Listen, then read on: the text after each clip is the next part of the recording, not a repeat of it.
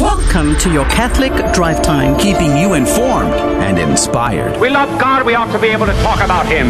getting you started on your day. With the latest in breaking news and information. From the Vatican to the White House and everything in between. It's serious, it's fun, it's your Catholic Drive Time. Now, here's your host, Joe McClain. Praise be to Jesus Christ. Welcome back to Catholic Drive Time. Keeping you informed and inspired. I'm your host, Joe McClain. So good to be on with you. Praise be to God. Hopefully, you had a great Labor Day. Going to have a great show today. What does the Satanic Temple and Catholic Joe Biden have in common? Huh. Well, it just so happens that both of them are on the same side at war with the Texas heartbeat bill abortion ban. So we're going to talk about that today. Let that sink in for you for a moment. Julie, um, Julia Meloni from Crisis Magazine. She's an independent Catholic writer, and uh, she's got a book coming out on the St. Gallen Mafia as well. But she's got a an article that she published in Crisis years ago on the Satanic Temple. I know uh, our friend Adrian of the show has got some uh, got some history with them as well. We're going to talk about that at 15 past the hour. What? Why are they against the Texas heartbeat bill? How could that affect? Uh, other states that are going for something similar, but also on the program, returning to the guest, Anthony Barone Kolenc is going to be our guest. He has uh, been on before. We talked about literature. Now he, we're going to talk about his uh, experience as a professor of law in regards to the heartbeat bill. Uh, will it pass constitutional muster? Also, can it be used? Can the same strategy be used? Uh, sort of against us in, in, other ways. And we're going to have a conversation around that today, coming up at 35 past the hour. It's going to be a jam packed show. Hopefully, you can join us for all or part of that. Good morning to you, Janice. Good morning, Joe. Praise be to God. Anything fun over the weekend? Uh, just a lot of uh, rest and uh, Rest. Uh, house chores. rest is that is that is like a, a, Latin word? Rest. What does that mean? Rest. Rest. word that you speak of. Well, it was a three day weekend, so it was a nice, uh, restful weekend. Yeah, praise be to yeah. God. Well, that's good. Mm-hmm. That's awesome.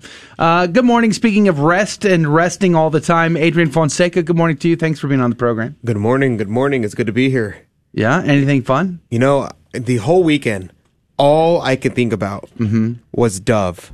I was like, I wonder, I cannot wait. I'm so excited uh-huh. to have the dove meat uh-huh. that Joe is bringing us on uh-huh. Tuesday. I thought it was yeah. duck meat. No, dove. Hmm. Dove meat. Yeah. Oh, okay. And I was very excited. And I show up. Really? I show up this morning. Wow. And I'm looking around. I'm like, okay, where's the dove? I went in the fridge. It's like, okay, he's, he probably has it here. and I don't see mm-hmm. anything. Mm-hmm. Not a one piece of dove meat. I'm shook to the core. Interesting. Interesting. I'm devastated. I'm devastated, and my day is ruined. How was how was your hunt, um, Joe? Uh huh. Uh huh. Uh, speaking of uh, devastated, I know you shaved, Adrian. Uh, yes, I did. I did shave. I, am feeling like I'm feeling like Joe ca- did not kill a single what? dove. I'm sorry. What? I think mm-hmm. he he failed miserably uh-huh. in his what? dove hunting. Sorry. What was? That's what I'm what? feeling today. So how's the weather? Did you not go hunting? uh, did you guys see the news? There's lots in the news. Lots, lots, lots, lots, lots. All right. The funny thing about the whole dove hunt thing, huh? I okay. T- I do have dove meat. Uh, I didn't bring it with me today, but uh, I do have dove meat. The funny thing about the dove hunt was uh, I did not get a single chance to bear my shotgun on a poor innocent dove. Not a single chance. Wow. There was uh, about 72,000 shotguns available in the fields that day and about seven dove to go through every for everyone. I don't know how many birds there were, but there weren't many. And I didn't get a single opportunity to bear down on one. Not even one opportunity. Now, the good news is my colleagues did uh, get a few, praise be to God. My son got a couple of shots off, and I was happy about that. Uh, but and they they donated two dove to the cause. So I have two lone little doves wow. sitting in the freezer at the house. Now I found a place local that I could go to, and I may try that this week. We'll see. We'll see. Well, I hope you do because yeah. now I my day is ruined, and I and I was all this is my all weekend. All I did was I stayed up oh, and I just waited. I was like, things. I cannot wait until Tuesday. I am just like my mouth is like Watering salivating, waiting for thinking about the jalapenos and cheese mm. wrapped in bacon. Mm. Maybe. Well, if I can, if I can, if I can pull something out of the hat on, uh, on maybe this week at the, the public land, we'll maybe we'll do a little barbecue. Who knows? We'll see. Uh, I also got like uh, I had my my foot inflammation thing go off this weekend, so that made life a lot harder too.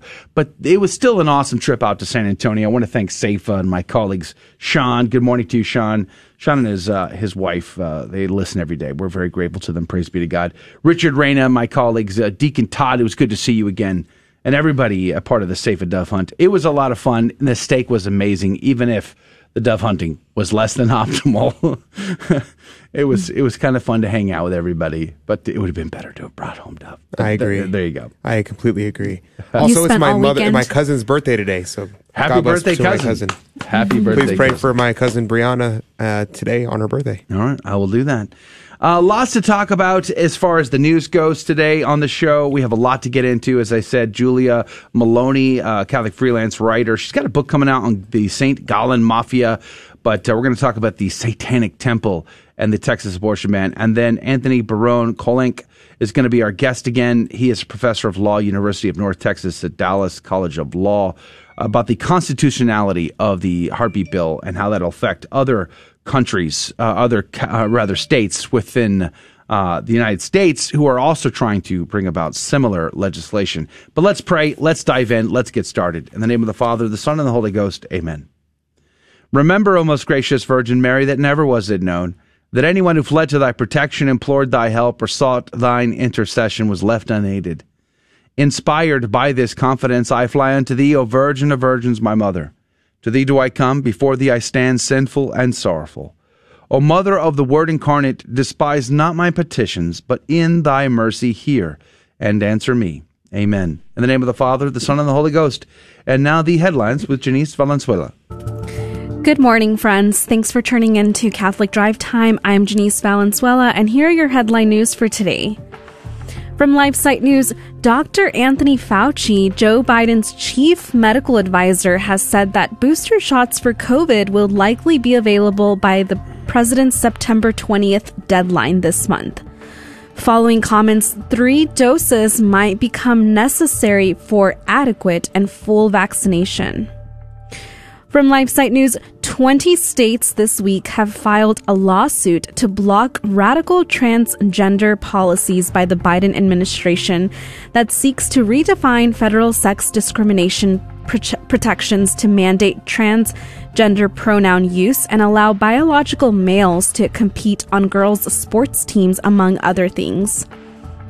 From the Blaze News, a growing number of pro abortion churches in Texas are vowing to fight a new state law that prohibits performing abortion procedures after a fetal heartbeat is detected, which typically occurs at around six weeks of gesta- gesta- gestation.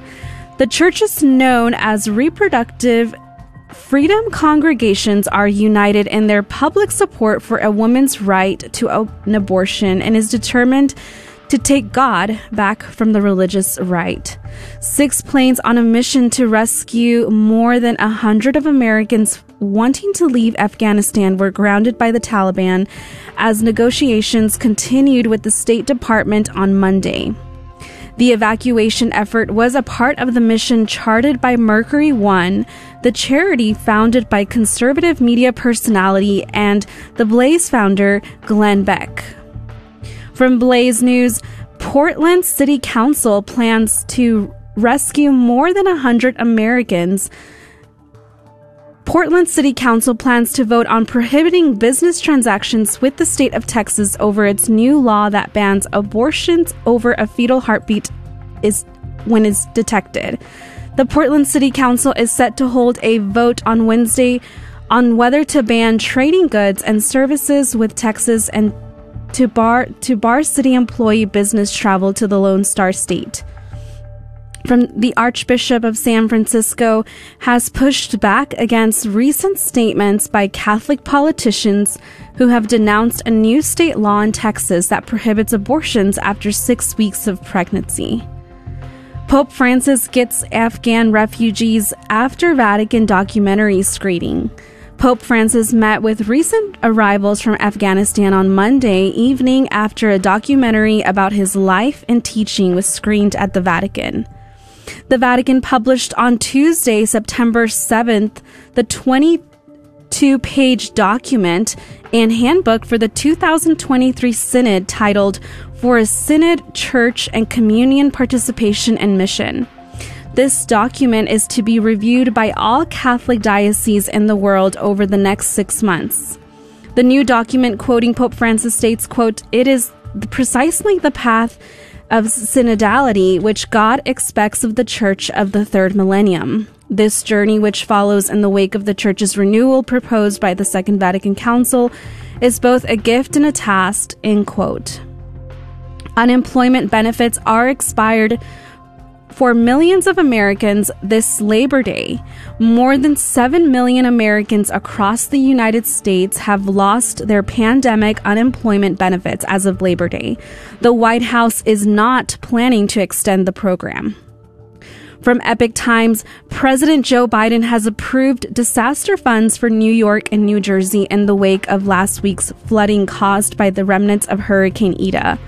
According to the White House statements, from Epoch Times, a group of 100 landlords gathered in front of New York Governor Andrew Cuomo's office to protect the eviction moratorium extension imposed by the CDC.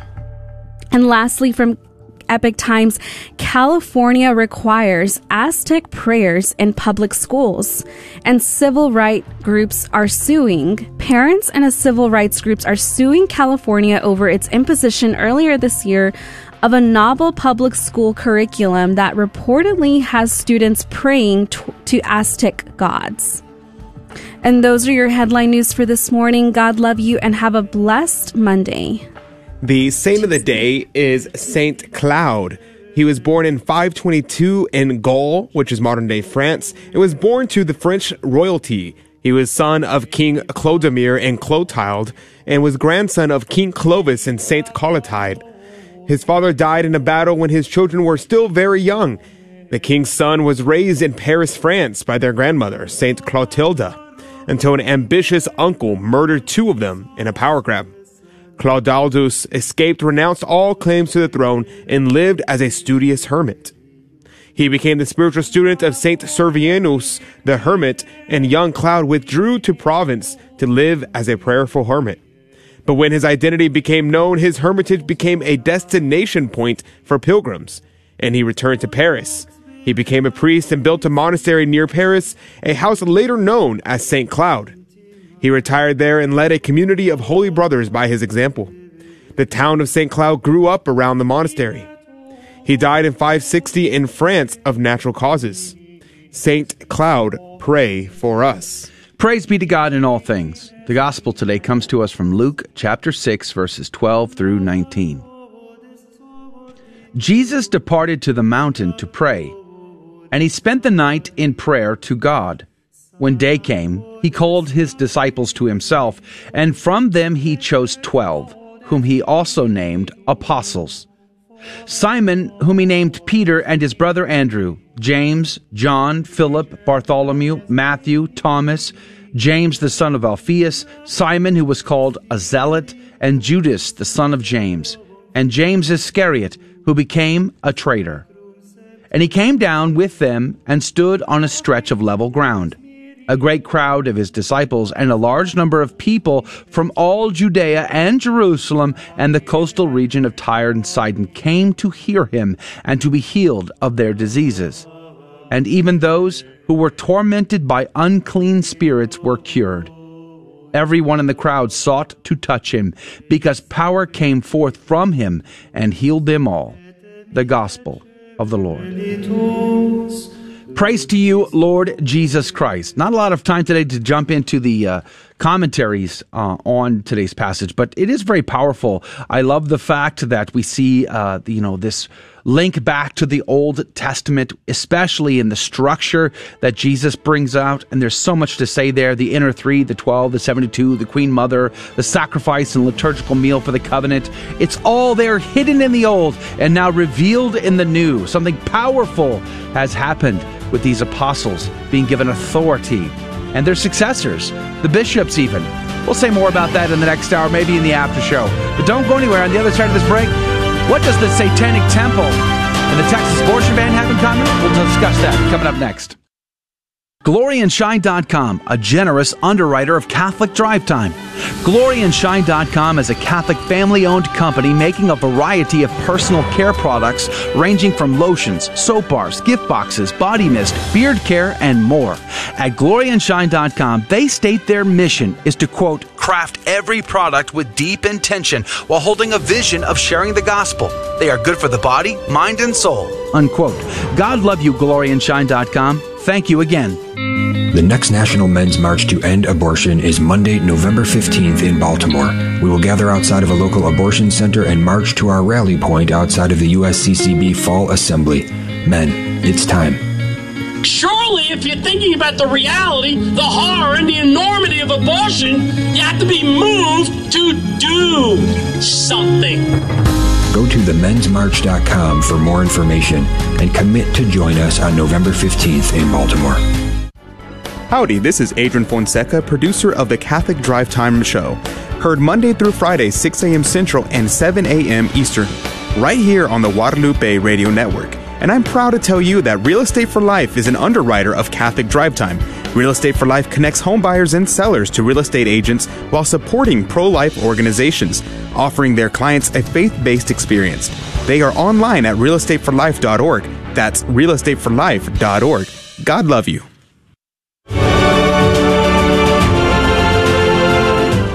Praise be to Jesus. Welcome back to Catholic Drive Time, keeping you informed and inspired. I'm your host, Joe McClain. So good to be on with you. Praise be to God. Coming up at 35 past the hour, uh, Professor Anthony Barone Kolenc is going to be our guest. He is an associate professor of law, University of North Texas at Dallas. We're going to talk about the constitutionality of the Texas Heartbeat Bill um, how it's uh, used for good now, but could it be used for bad later? We're going to talk about that coming up at 35 past the hour. Joining us right now is Julia Meloni. She is a Catholic freelance writer and author of an upcoming book called The St. Gallen Mafia, due out October the 26th. We should have her back for that, by the way.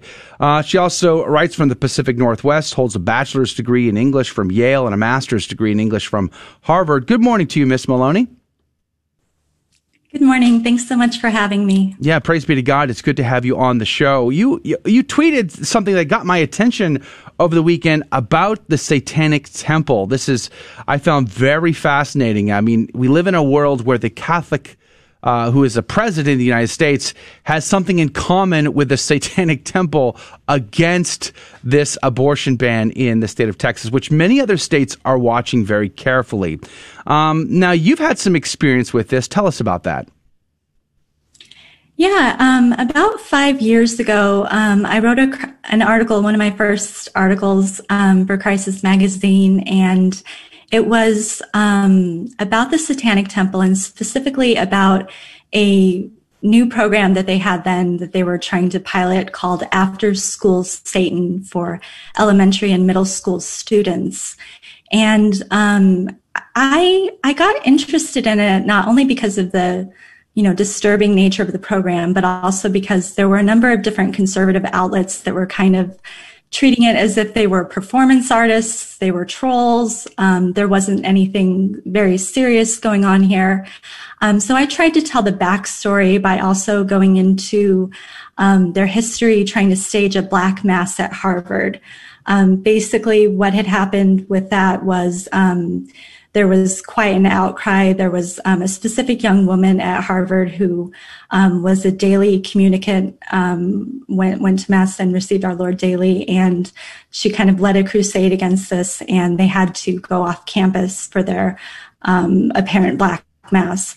But essentially, th- there was from that backstory, um, from the young woman talking about um, how there was a holy hour that they were that the students were doing in reparation and a bunch of satanists were hissing at her and mm. they were um, trying to break into the chapel and that sort of thing it just kind of told me you know that there's a spiritual war going on here and um, these it, it just served me to bring it back to the texas um, law. We're, we're, we're seeing headlines like in Salon that, um, oh, the Satanic Temple may be the last best hope for the abortion law in Texas. Wow. You know, as if, as if it's kind of cute that that these Satanists are crusading um, for this, and you know they have what they call a, a satanic abortion ritual that that they're trying to to specifically um, get protection for. So wow. all of this to me is just just an incredibly disturbing story.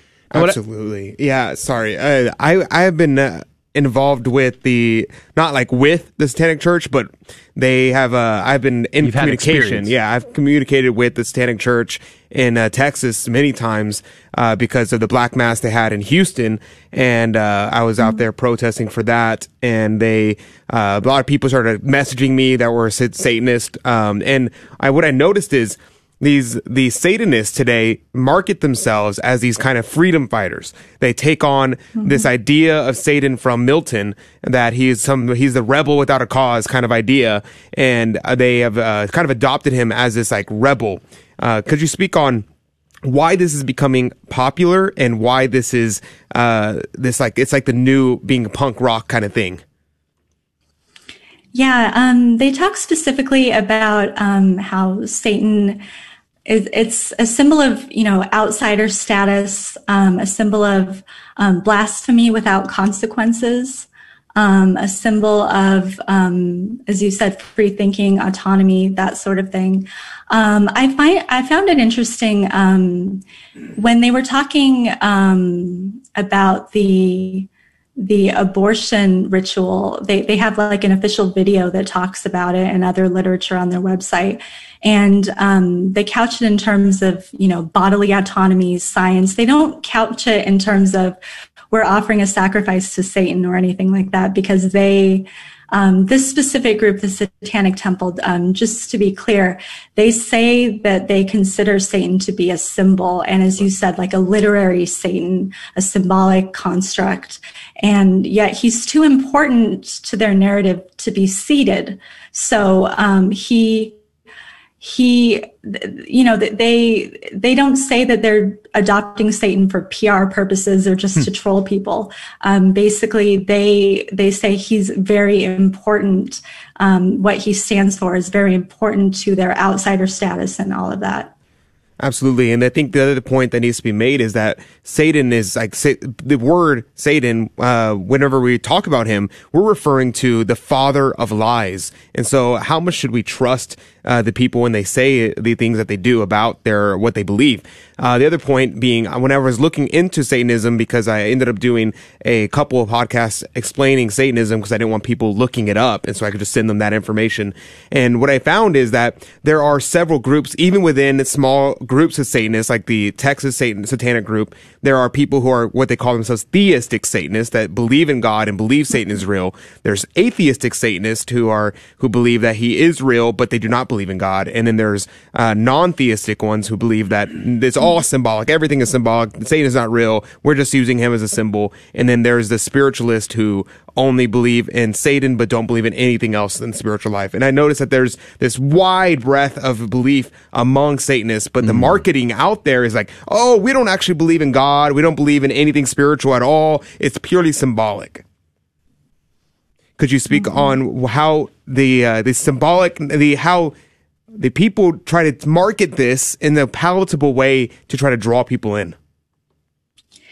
Yeah, um, I think that um, the the abortion video that I watched on their website is very very interesting because it sounds like it's this this very proper woman, not ex- exceedingly proper, but just this, you know, this it's not like a kind of like punk um, voice that's speaking or a guttural voice or anything weird. It's just this, just this random, you know, woman speaking who sounds very proper, explaining in a methodical way that um, when you do this abortion ritual, that's that they want to be covered under the Religious Freedom Restoration Act because it's part of their religion. Um, you pronounce your belief in their tenets of science and bodily autonomy. Hmm. And then um, you do a personal a- affirmation while looking in the mirror. Wow. Um, and that's the abortion ritual. And then at the end, um, after she's given this very, very analytical um, run through of this abortion procedure um, that uses a, lot of terms from the from the pro-abortion movement. Um, it doesn't use the language of Satanism. Then they say something like um, "Thyself is thy own master." Hail Satan. Um, so they're they're they're making it very clear to me. It's it's Flannery O'Connor when she says, um, "To the heart of something like to the heart of hearing you shout, and to the almost blind you draw large and startling figures." I mean, when when you see Satanists adopting the same language as um, you know the, the, the, pro-abortion movement and crusading for abortion and being called by the left the last best hope for the abortion movement um, you, you just see again the, the a moral clarity and a spiritual clarity of, mm. about the status of abortion and the status of the, the religious war that, that we're that we're seeing here. Julia uh, Meloni is our guest, a Catholic freelance writer. Uh, she published an article on Crisis years ago uh, related to this satanic temple that we've been discussing. But you know what gets me, Julia, is, is this ought to this put should be a thorn in the side of many people of conscience uh, let's say lukewarm Catholics, lukewarm Christians that um, maybe they haven't followed their faith all that well. Maybe they maybe they have espoused these very liberal ideas that seem uh, that are actually in contrary in contradiction to the Catholic teaching. But I would have to imagine that if there's some life left in their conscience, that they would be pricked by this and say, I can't stand with the Satanic Temple. I can't stand in in unity, in in communion. I can't espouse the same ideals and beliefs as the Satanic Temple. Do you think that this might wake some people up, or do you think that they've become so numb to a conscience that uh, that they would happily embrace the same ideals? Um, I think that's a great point because I think that you know this this is a clarifying moment, and on on Twitter, you know, I, I saw quite a lot of tweets, you know, about this this issue with the Salon article about being the last best hope for abortion in Texas. And a lot of people tweeting something to the effect of, you know, when you're on the same side as the Satanists, um, you know that should be a wake up call yes. about what what you really stand for. Um, so it, it can definitely work in that respect. I think the the one thing the, the fact that the satanic temple and um, a lot a lot of these non-theistic satanists the fact that they hide I don't know, hide or or they they weaponize this idea that Satan is symbolic and and everything like that. And the, the fact that even conservatives portray them as performance artists in a lot of uh, respects, I think that can kind of cloud the issue a little bit because it's easier to just dismiss them and say that they're just trying to get attention. And uh, again, as I showed, tried to show in the crisis article, if you look into their actual history with the Black Mass and the After School Satan and the the Baphomet statue that they that they have, which we didn't talk about, which you know has these two children standing, um, looking up in rapt wonder at this goat-headed um, demonic figure. Insane. Um, it's it's terrifying, and um, the the founder of the Satanic Temple talks about how it's supposed to. Kids think it's fun and interesting, he said, and and it's um, supposed to be this beautiful work of art for them. So uh, again, more clarity about what what's going on here utterly insane. We're we're we're just about out of time though. Uh, you got about sixty seconds. Can you tell us about your upcoming book? Yeah. Um, so this is about the the St. Gallen Mafia. They were a, a group of high ranking clerics um, led by a man named Cardinal Carlo Maria Martini.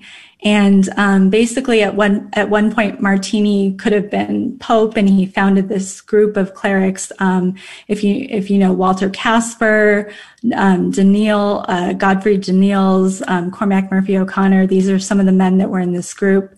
And basically, they wanted to revolutionize the church. And so, I just kind of talk about the the backstory of the the history of that. Um, I go into the last two conclaves, a lot of like real, like a deep dive into what was going on in the past couple conclaves and how a lot of stuff that's going on in the church now was foreshadowed and planned by this group. Amazing. And this is coming out in October. Yes, it's um, October 26th. Published by TAN, I see. We're going to have to have you back. We'd love to have you back if you'll come to talk uh, specifically yes. about that. Uh, check it out. St. Gallen Mafia, published by TAN, coming up in October. Go to our website for details, juliameloni.com. Julia, M E L O N I dot com. Julia, thank you for your time today. We're very grateful. Thank you so much for having me. All right, praise be to God. We're going to go to a break. We're going to come back. More breaking news and stories with Janice, and then uh, we're going to talk more about the text bill. sometimes attack religion by saying it's a crutch for the weak minded. They'll say, religion is for those who can't think for themselves. Does this objection justify atheism? The answer is no, and here's some reasons why. First, the objection is not an argument against theism, it's merely an assertion. Someone's use of religion as a crutch says nothing whether or not God exists. Second, what's wrong with using a crutch if one is deficient? If you break your leg, using a crutch is actually the smart thing to do. As fallen human beings, our intellects are weakened. Consequently, it's not unreasonable to acknowledge we need help from God in our journey back to Him. So, a believer's appeal to religion for direction in life is not a sign of intellectual weakness. It's actually the intelligent thing to do. That is, if the religion is true. I'm Karlo Broussard with a ready reason for Catholic Answers, Catholic.com. Howdy, this is Adrian Fonseca, producer of the Catholic Drive Time Show.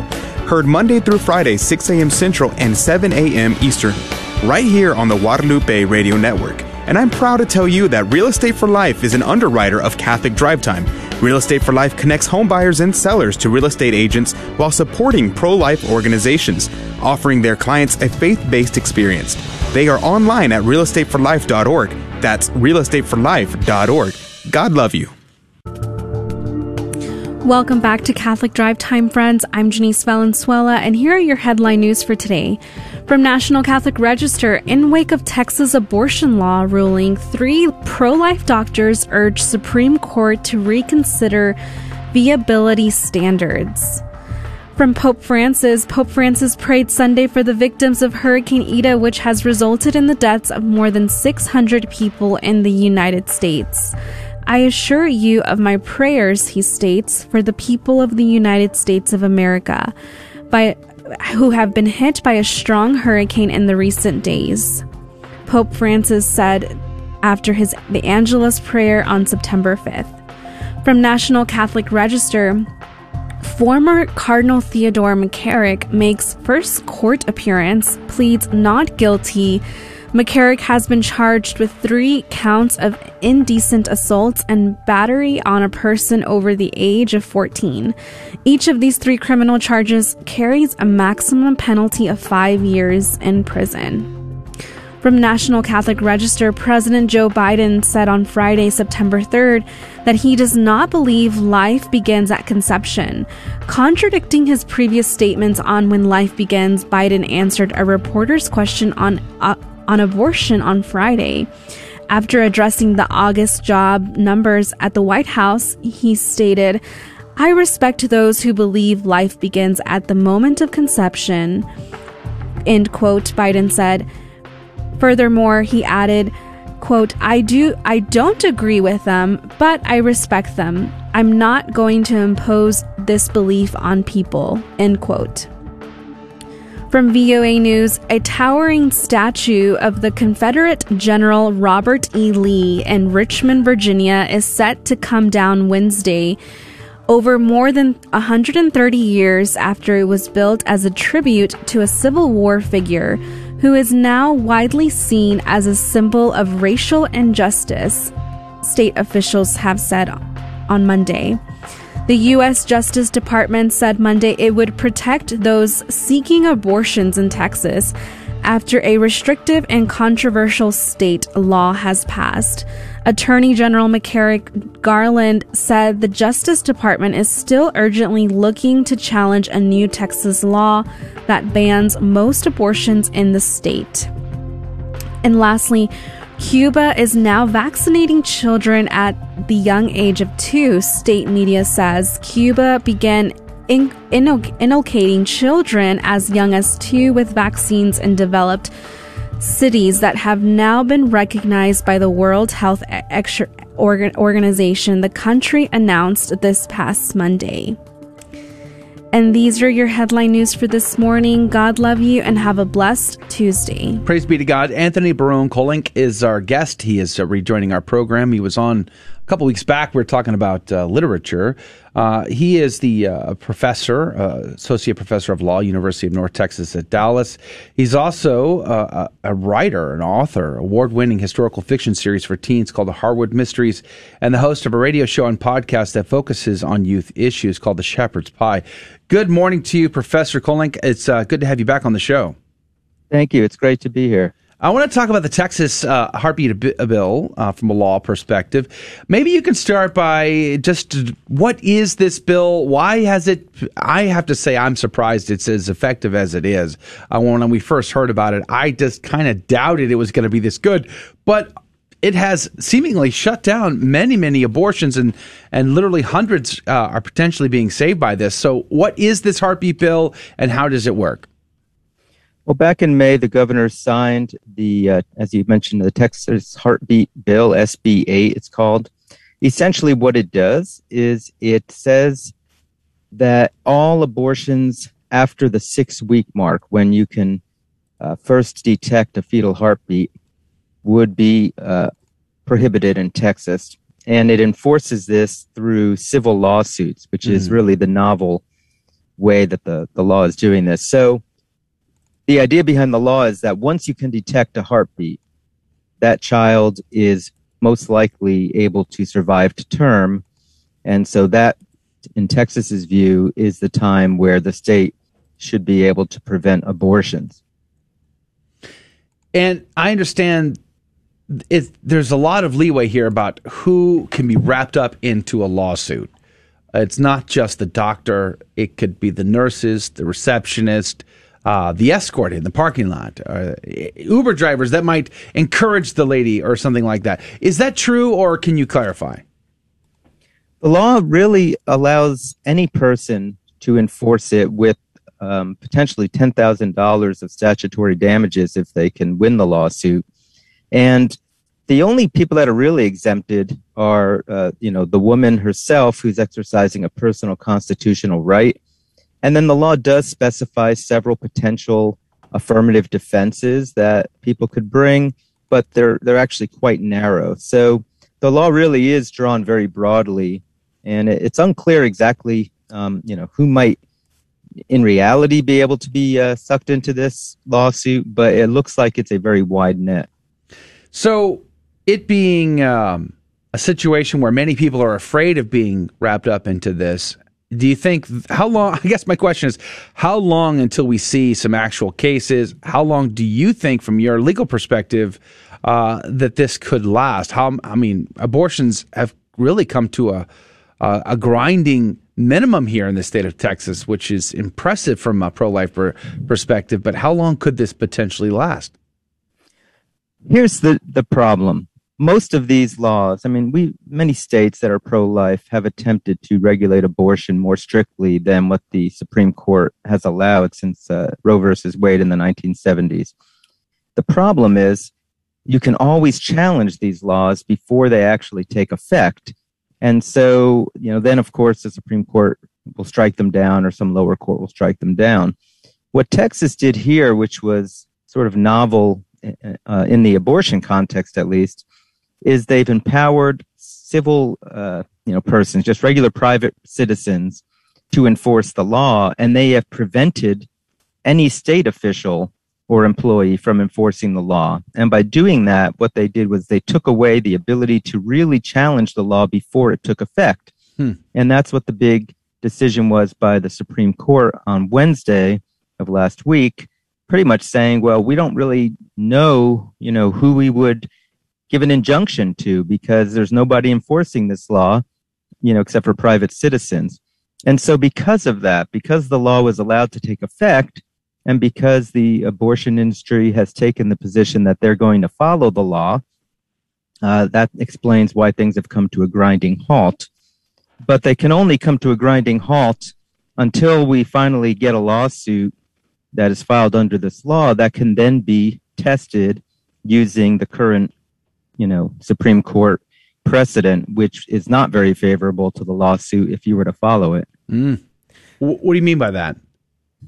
Well, the Supreme Court, you know, back in the 1970s in the Roe versus Wade case, and then again in the 1990s in the Planned Parenthood uh, versus Casey case, uh, or Casey versus Planned Parenthood, found that the proper age where the states can start regulating abortion is the age of viability, which is often 22 to 25 weeks. So the unborn child uh, is well into, you know, more than half the pregnancy by then before the state can really prevent abortions. And states have been trying to push this number back. There's actually a Supreme Court case being considered this term out of Mississippi, where Mississippi pushed the number back to 15 weeks. But again, uh, that law was, you know, enjoined, and but it is at the Supreme Court, and they could potentially, uh, at least partly or entirely, overturn Roe versus uh, Wade and Casey and say that it's okay to regulate, you know, pre-viability. That's really the question. You know, what Texas has done here is push it all the way down to six weeks, and uh, you know that comes in direct conflict, uh, more so than most uh, state laws, with the Supreme Court precedent out there. Uh, professor Anthony Barone Kolenc is our guest. He is an associate professor of law, and we're talking about the constitutionality of uh, this particular heartbeat bill, which I know many states are paying attention to. Do you think that this will become a trend in other states, uh, Tony? I think it's trying to become a trend, but you know what's going to happen is the law is not going to be able to survive under the current case law. Like I said, uh, once somebody actually were to bring one of these lawsuits, and we have a live, you know, lawsuit that we can then you know, uh, you know, match the law up against, what we're going to find is that the, the, the federal law, you know, from the Supreme Court is going to find that it's unconstitutional. I think, and then that will tee up the issue, you know, and it probably will um, be impacted greatly by this Dobbs case, which is being decided this year. Uh, you know, and, and all of this will be wrapped up together. And, and the new Supreme Court, by that I mean um, the Supreme Court with some of Trump's uh, new justices, who have not yet heard an abortion case. Uh, they're going to have to figure out are we going to totally abandon Roe versus Wade and just throw the issue back to the states? Mm. In which case, yeah, this would be a, a huge trend, and even more so, um, I'm sure some states would just uh, ban abortion outright. Uh, but uh, until they do that, this might have a short lived success rate. Uh, we are uh, we're just about up against a break. So, what I would like to do is maybe pause there. But uh, on the other side of the break, I want to ask the question about um, how this law, this strategy, could be used for other issues that we face, and some of which I have a feeling we probably would not approve of, we wouldn't like.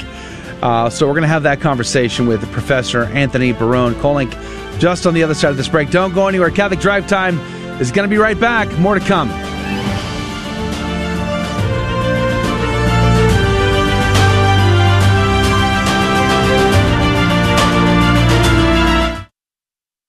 This is Dale Ahlquist with a Chesterton Minute.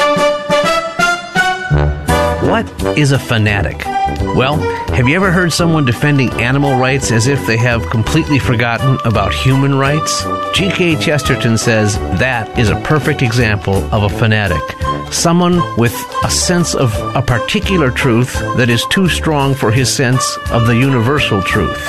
He will invoke even cruelty to prevent cruelty to animals. Later, he may even invoke cruelty to animals to prevent cruelty to pit ponies. It is not merely that he has kept one thing and lost a thousand things, he has lost the basis even of the one thing. For a man cannot long remain right without a reason. We must accept all the universal truths so that we don't go off balance with one particular truth. And where do we find the perfect balance of all universal truths? In the Catholic Church. Want more than a minute? Chesterton.org. Hi, Joe McClain here, host of the Catholic Drive Time, heard Monday through Friday, 6 a.m. Central, 7 Eastern, right here.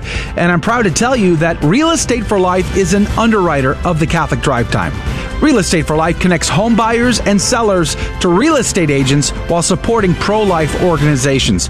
Real Estate for Life offers their clients a faith based experience. Real Estate for Life is online at realestateforlife.org. That's realestateforlife.org. God love you.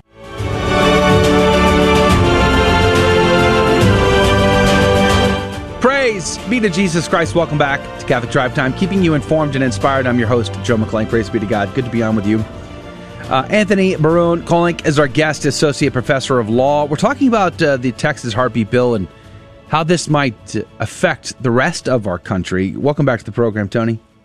Thank you. It's great to be here. Um, now, in the first segment, you talked about how novel this was and how it probably won't last. But I have to say, praise be to God, there are uh, abortion clinics that are feeling pretty empty today in the state of Texas. And I don't know how long this will last, but if, if it saves 100 babies, praise be to Jesus, that would be amazing. But the question in my mind becomes it, this strategy, this novel idea, uh, what else, if it can be used against abortion, what else might it be used against? Well, so, I mean, this concept of arming private citizens to enforce the law is nothing new. It's been around for quite some time. We see it in environmental laws, consumer protection laws. It's all over the place. What's really novel about this law is that it's allowing private citizens to enforce a right that the Supreme Court says is a constitutional right. In other words, to deny a right that the Supreme Court says is a constitutional right, the right to abortion. And, you know, we'll see if, if that, you know, if that right remains intact after this term at the Supreme Court. But right now, you know, this is a, uh, a, long held since the 1970s uh, right. So, what other rights are out there that people cherish that a state might decide, oh, well, we don't like that right either. Let's go ahead and, and pass one of these citizen, you know, private citizen bills and let people uh, do it. And the one that I've heard thrown out there as the most likely candidate uh, is gun rights. I mean, the Second Amendment uh, authorizes us an individual right to bear arms, uh, according to the Supreme Court's case law. And as you know, it's a controversial idea.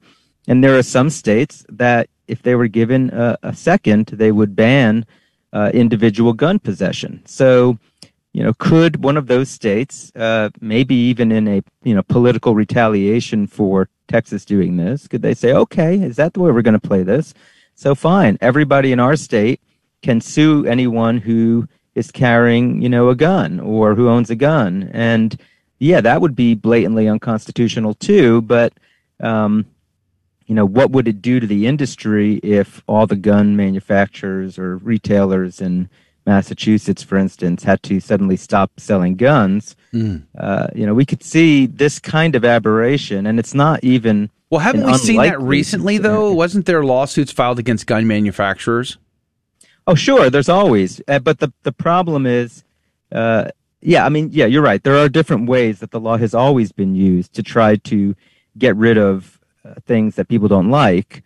This is sort of a new way of doing it, and because of how divided our country is and how our states are divided, red and blue, uh, it it really is something that I mean. Look, we already have uh, some cities. You know, what Seattle has already said they were banning all trade with Texas. I mean there's going to be a political backlash. And it's a little concerning that, you know, if this type of law were allowed to stand in the abortion context, we could see, you know, a trend of these things on both sides all throughout the United States. You know, I've seen uh, all over Twitter this exact thing what you're talking about. Uh, private companies saying we're not doing business in Texas anymore. Uh, Lyft saying we're going to be we're going to help uh, pay for women who uh, get sued because of this. Um, different organizations saying different things. States saying they're not going to do business with Texas. All these different kinds of ideas. And my response has been all the way around is bye, good riddance. We don't care.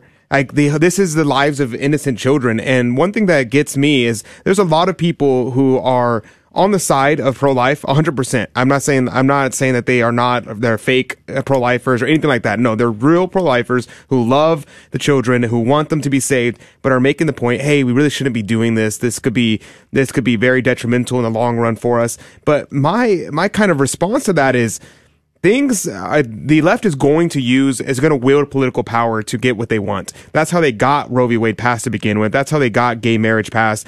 They just do what they want and they figure out a way to do it. Should we not uh, wield political power as well? How can we win if we're always playing the losing game? I, I think that this strategy, while maybe it's possible that it be used against us in a different aspect later on, I see it as something that we can make a head road right now, and it's a move of the right to actually try to win instead of just talking about the pro-life movement and, and just and never actually doing anything. Uh, what say you, uh, Professor Kolenc? Well, I mean, I think you, are touching the nerve that you know has always been there with trying to um, you know protest abortion for for people who can't believe that our country would sanction such a practice. But the reality is, uh, you know, we don't wield all of that political power, and and there could be some bla- backlash that could really be. I mean, you know, they've been trying to pack the Supreme Court.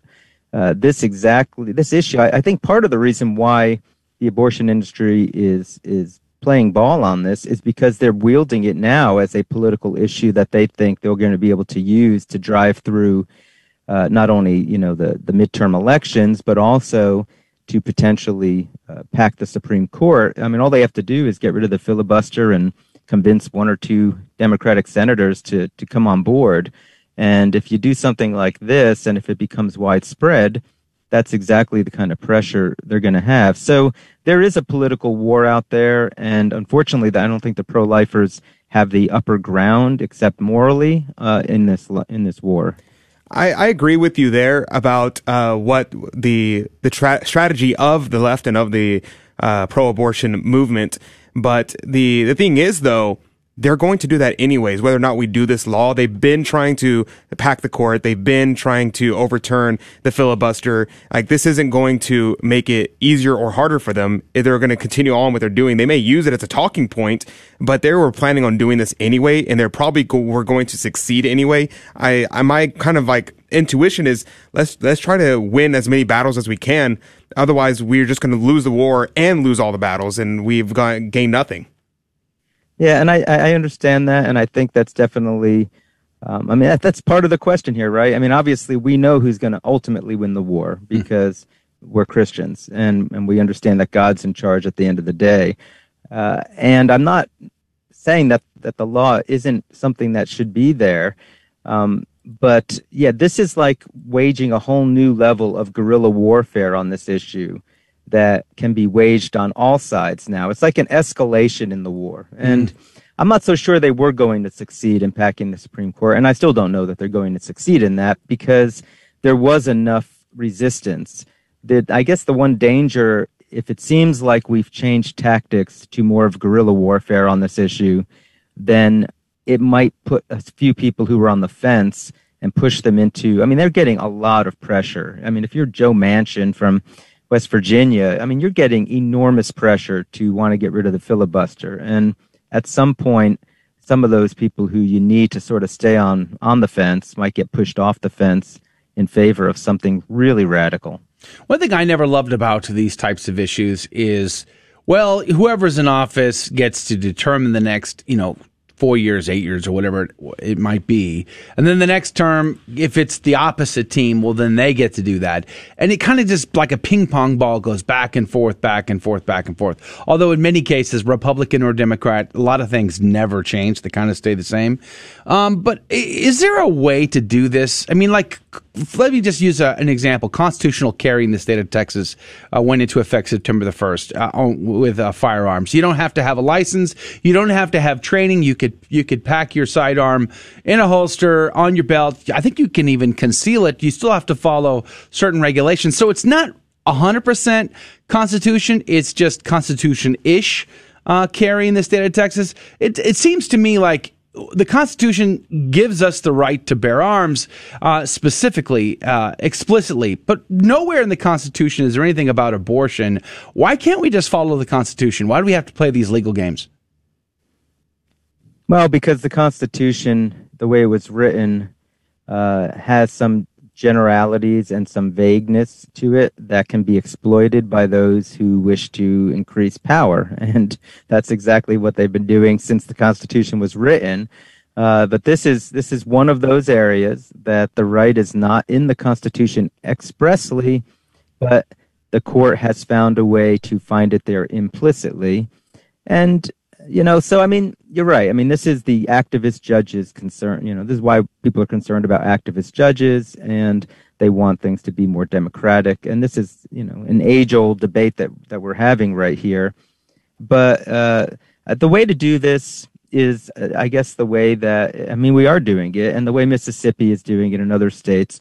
You push the envelope on the law, you let it go back into the courts, and then you let the courts decide it And, you know, there's a good chance, I think, in that Mississippi case that the court might say, yeah, you know what, uh, our, our, our abortion case law is too far right now. We need to give states more rights to regulate. And then that'll move the goalposts again. And then the states will duke it out a little bit more. And yeah, this takes for a long time and babies are dying. And I think uh, the point that you were making earlier, Adrian, is, is a good one. You know, like, hey, if you're a pro life sidewalk counselor, you know, you're just glad if you saved one baby that day. So here you're yeah. like, wow, we just saved all these babies, you know, this month or next month. And, and that might be a victory in itself. Uh, but generally, you know, when we're looking at it in the eyes of the law, these things are, are longer term games that we're playing at much higher higher levels. And the ultimate goal would be for the Supreme Court to just throw the issue back to the states, and then you still have a whole nother fight at that point.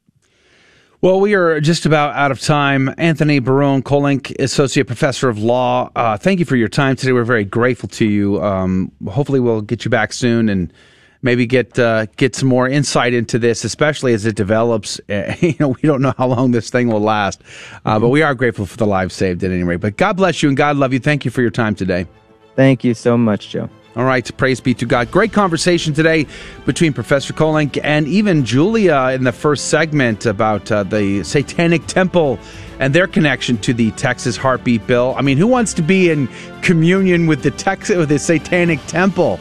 I don't know. Apparently, the uh, current administration is all on board on the same team. That's terrible.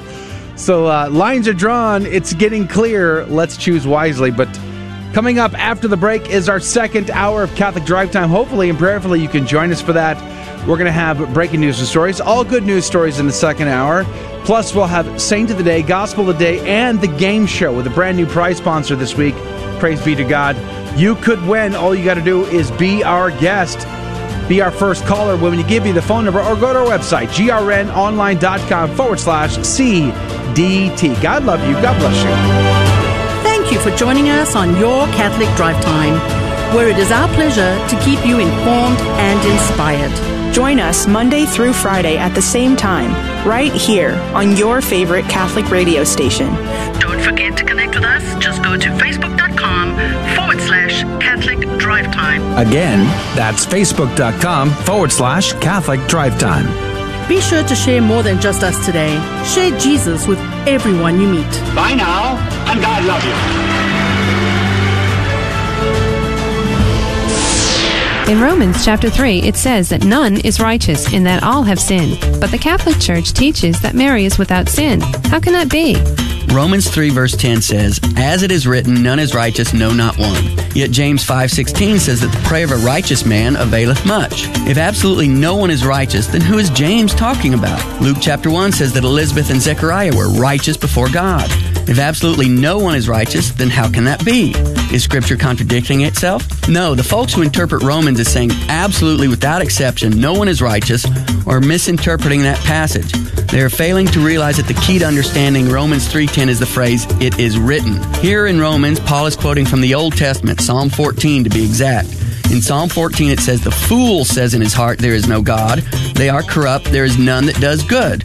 But then that same psalm goes on to talk about the righteous. Well, if none has done good, who are the righteous people the psalm is talking about? Obviously, when the psalmist says that none is good, he is talking about the fools who say there is no God. He is not talking about absolutely everyone. Just so Paul when he quotes from this psalm. Paul is not saying absolutely no one is righteous. If he was, then how do you explain all the Old and New Testament passages that refer to the righteous? In Romans 3:11 it says that no one seeks for God. Does that mean that absolutely no one is seeking God? No, to interpret it that way would be ludicrous. Just so verse 23 which says that all have sinned. Babies haven't sinned, have they? Little children haven't sinned, have they? No, this is not an absolute. There are exceptions. So it is perfectly legitimate to say that these passages from Romans, when interpreted in context, in no way conflict with the church's teaching on Mary being without sin. A beacon of truth in a troubled world. This is the Guadalupe Radio Network, radio for your soul. GloryandShine.com, a generous underwriter of Catholic Drive Time. GloryandShine.com is a Catholic family owned company making a variety of personal care products ranging from lotions, soap bars, gift boxes, body mist, beard care, and more. At GloryandShine.com, they state their mission is to quote, craft every product with deep intention while holding a vision of sharing the gospel. They are good for the body, mind, and soul. Unquote. God love you, GloryandShine.com. Thank you again. Welcome to your Catholic Drive Time, keeping you informed and inspired. We love God, we ought to be able to talk about Him. Getting you started on your day. With the latest in breaking news and information from the Vatican to the White House and everything in between. It's serious, it's fun, it's your Catholic Drive Time. Now, here's your host, Joe McClain. Praise be to Jesus Christ. Welcome back to Catholic Drive Time, keeping you informed and inspired. I'm your host, Joe McClain. Praise be to God. It is good to be on with you. Hopefully, your uh, Labor Day weekend went very, very well. I'd love to know what, what you did. Maybe in the after show, if you can join us on one of the live video streams and chat with us, you can tell us what was your weekend like. Uh, I enjoyed my weekend quite a lot. Uh, had a great trip out to the Safe a Dove hunt in San Antonio. Got to hang out with my colleagues out there, Richard Reyna, Sean Rice.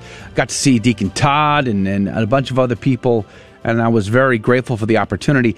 Didn't bring back a lot of dove meat. I'm going to be honest with you. Uh, that part didn't go all that well because there was very little, very few doves flying in the air that day. But we did have a great time, and the steak was amazing. Praise be to God for that. And then I got to take my kids fishing yesterday. I really enjoyed that time and uh, praise be to God for for my uh, time with my family. Really, really enjoy being outdoors with them and hanging out with my colleagues. But uh, good morning to you, uh, Janice.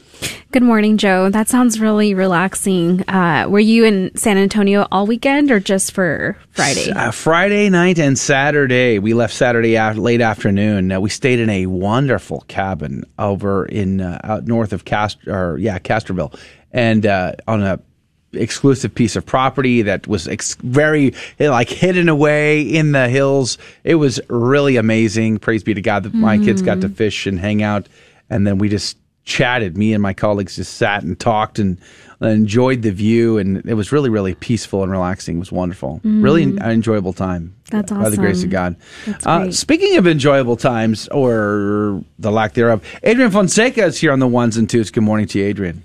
Good morning. Good morning. You know, you, whenever we were talking about the dove meat uh, during the last hour, Mm. yeah, Sean sent me a text, and he sent me pictures of him eating dove, and he's like, "Yeah, we got some."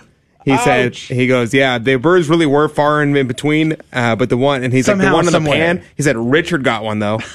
And I was like, "Dang, you calling Joe out like that?" Yes, for sure. Ouch. Yes, yes, Ouch. yes, yes. So there you go, folks. There it was you go. funny. It was hilarious. You know, they they uh, they did get a couple of doves, and I'm grateful for the couple that they gave because that's what they gave to me to eat. So praise be to God for that. That's hilarious. Yes, yes.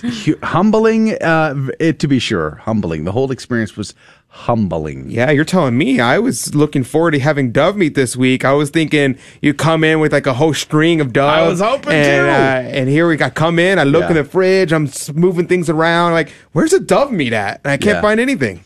I also got to go to First Saturday. Did you guys go to First Saturday Mass?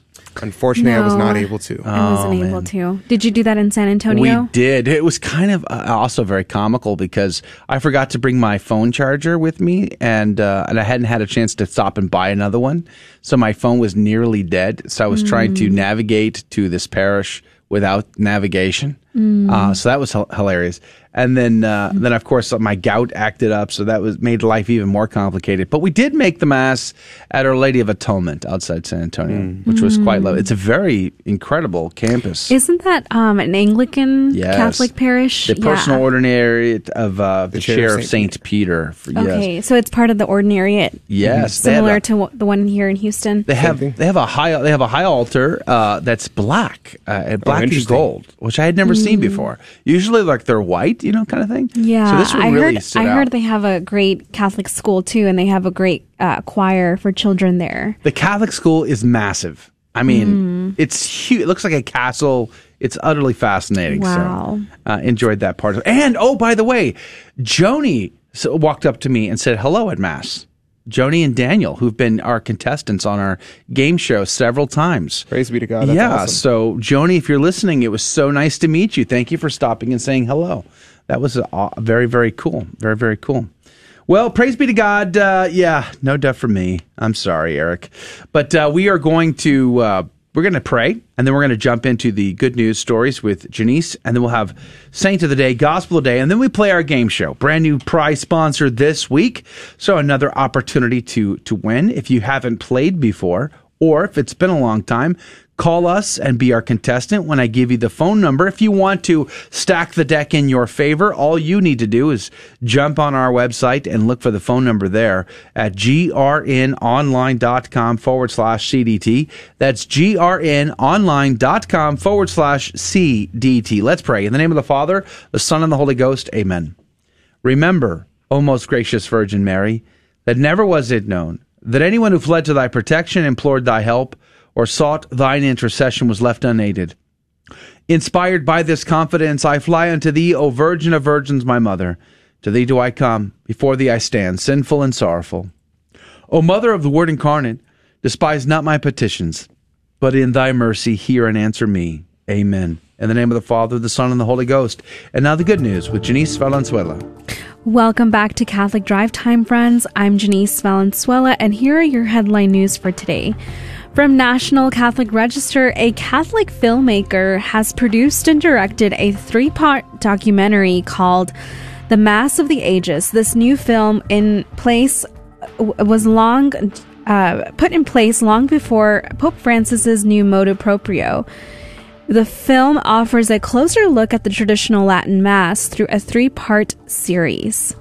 From National Catholic Register, Laudato Si inspires young adults to faith based action on climate change. It was after reading Pope Francis' encyclical Laudato Si on care for our common home that Emily Burke has begun wondering what climate change community could done could be could have been done in her college campus.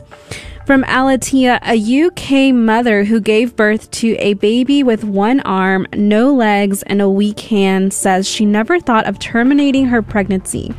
The proud mom calls her baby's son an absolutely perfect little boy. Praise God. From National Catholic Register, Ladat Pope Francis on Sunday asked prayers for his visit later this month to the heart of Europe, a four day pilgrimage to Hung- Hungary and Slovakia, which will be his first travel since surgery earlier this summer. EWTN's Global Catholic Radio now available throughout Chicagoland. EW Global Catholic Radio has announced that 9 million more listeners in the Chicagoland area and beyond will have the ability to tune into EW EWTN's radio life changing programs. From, from Catholic News Agency, religious doctors and hospital workers will not be forced to perform gender transition procedures after a federal court on Monday blocked the so called transgender mandate on Biden's administration. From Crux Now, India Catholics take part in National Biking for Babies ride. On the last day of the month week long journey that tested people's heart and spirits, the 26 year old Catholic woman from Indianapolis took the lead of a team of cyclists preparing to meet with other groups from across the country for a triumphant last mile ride together towards the celebration of life. The finish line was in St. Louis.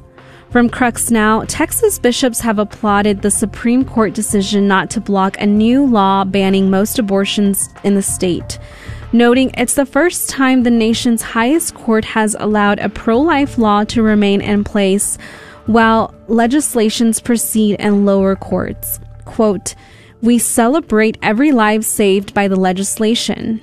End quote. The state's 20, 20 bishops stated on September 3rd adding that attempts by opponents of the law to dehumanize the unborn are deeply disturbing. And lastly, from Crux Now, Pope Francis has called on whatever government will emerge in Afghanistan following the American withdrawal to allow children to receive an education. Despite the Taliban policy of not allowing women to attend school after the age of 12, Quote, he states, in these troubled times that Afghanistan is seeking refuge, I pray for the most vulnerable among them, end quote. Francis said on Sunday, I pray that many countries will welcome and protect those seeking a new life. I pray also for the internally displaced children that may never receive assistance and the necessary protection. End quote. And these are all your headlines for this morning. God love you and have a blessed Tuesday. The saint of the day is Saint Cloud. He was born in 522 in Gaul, which is modern day France. He was born to the French nobility. He was a son of King Clodomir and Clotilde and was the grandson of King Clovis and Saint Clotilda. His father died in, in battle when his children were still very young, and the king's sons were raised in Paris, France by their grandmother, Saint Clotilda. Until an ambitious uncle murdered the two of them in a power grab.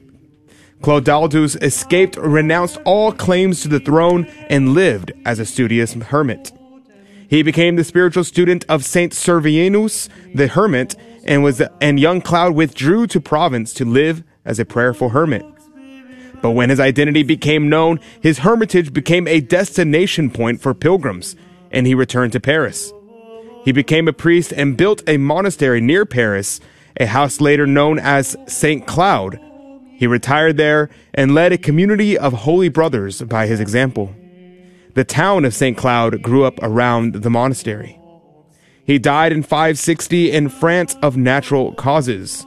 St. Cloud pray for us. Praise be to God in all things. The gospel today comes to us from Luke chapter 6, verses 12 through 19. Jesus departed to the mountain to pray, and he spent the night in prayer to God. When day came, he called his disciples to himself, and from them he chose twelve, whom he also named apostles Simon, whom he named Peter, and his brother Andrew, James, John, Philip, Bartholomew, Matthew, Thomas, James the son of Alphaeus, Simon who was called a zealot, and Judas the son of James, and Judas Iscariot who became a traitor. And he came down with them and stood on a stretch of level ground. A great crowd of his disciples and a large number of the people from all Judea and Jerusalem and the coastal region of Tyre and Sidon came to hear him, to hear him and to be healed of their diseases. And even those who were tormented by unclean spirits were cured. Everyone in the crowd sought to touch him, because power came forth from him and healed them all. The gospel of the Lord. Praise to you, Lord Jesus Christ. Peter is always first, and Judas is always last in every account in the Gospels. There's a reason for that. St. Ambrose would say, Let not thy ears be open to deceit, that thou shouldest think that the Son of God prays for want of strength, that he may obtain what he could not perform.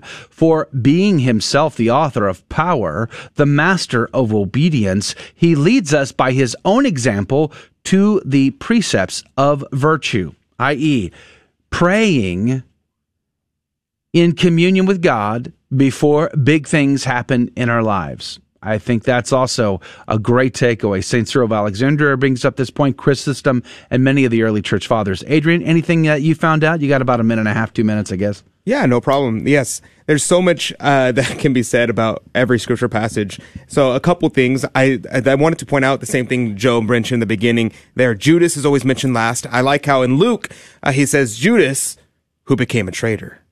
It's very interesting because what is a traitor? See, in the Vulgate, the word trader, trader is the word tradere, which comes from the same root as the word tradition. Well, how does this, how does this relate? What is, why am I bringing this up?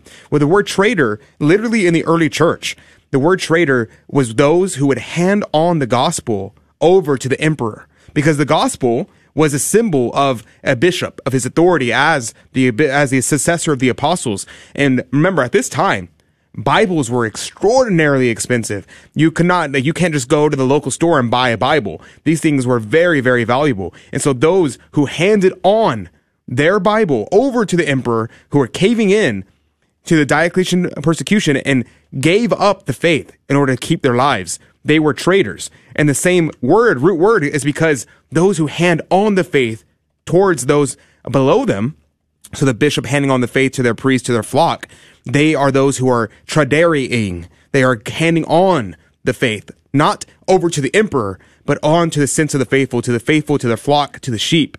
And so we are called not to be traitors, but to be those who pass on the tradition of the church. Amen. Amen. Praise be to God. There is a lot that could be said here. The apostles uh, very, literally means ambassadors, and one of the other things the early church fathers pointed out was the uh, was the differences between apostles and bishops, and how apostles had more authority and more scope than the bishops uh, being limited to their diocese. It was fascinating, but we can't get into that now because it's time to play the game. And you could be the contestant. All you'd have to do is make a phone call at 877 757 9424 877 757 9424. The game is coming up next, and prizes are involved. Don't go anywhere. We'll be right back.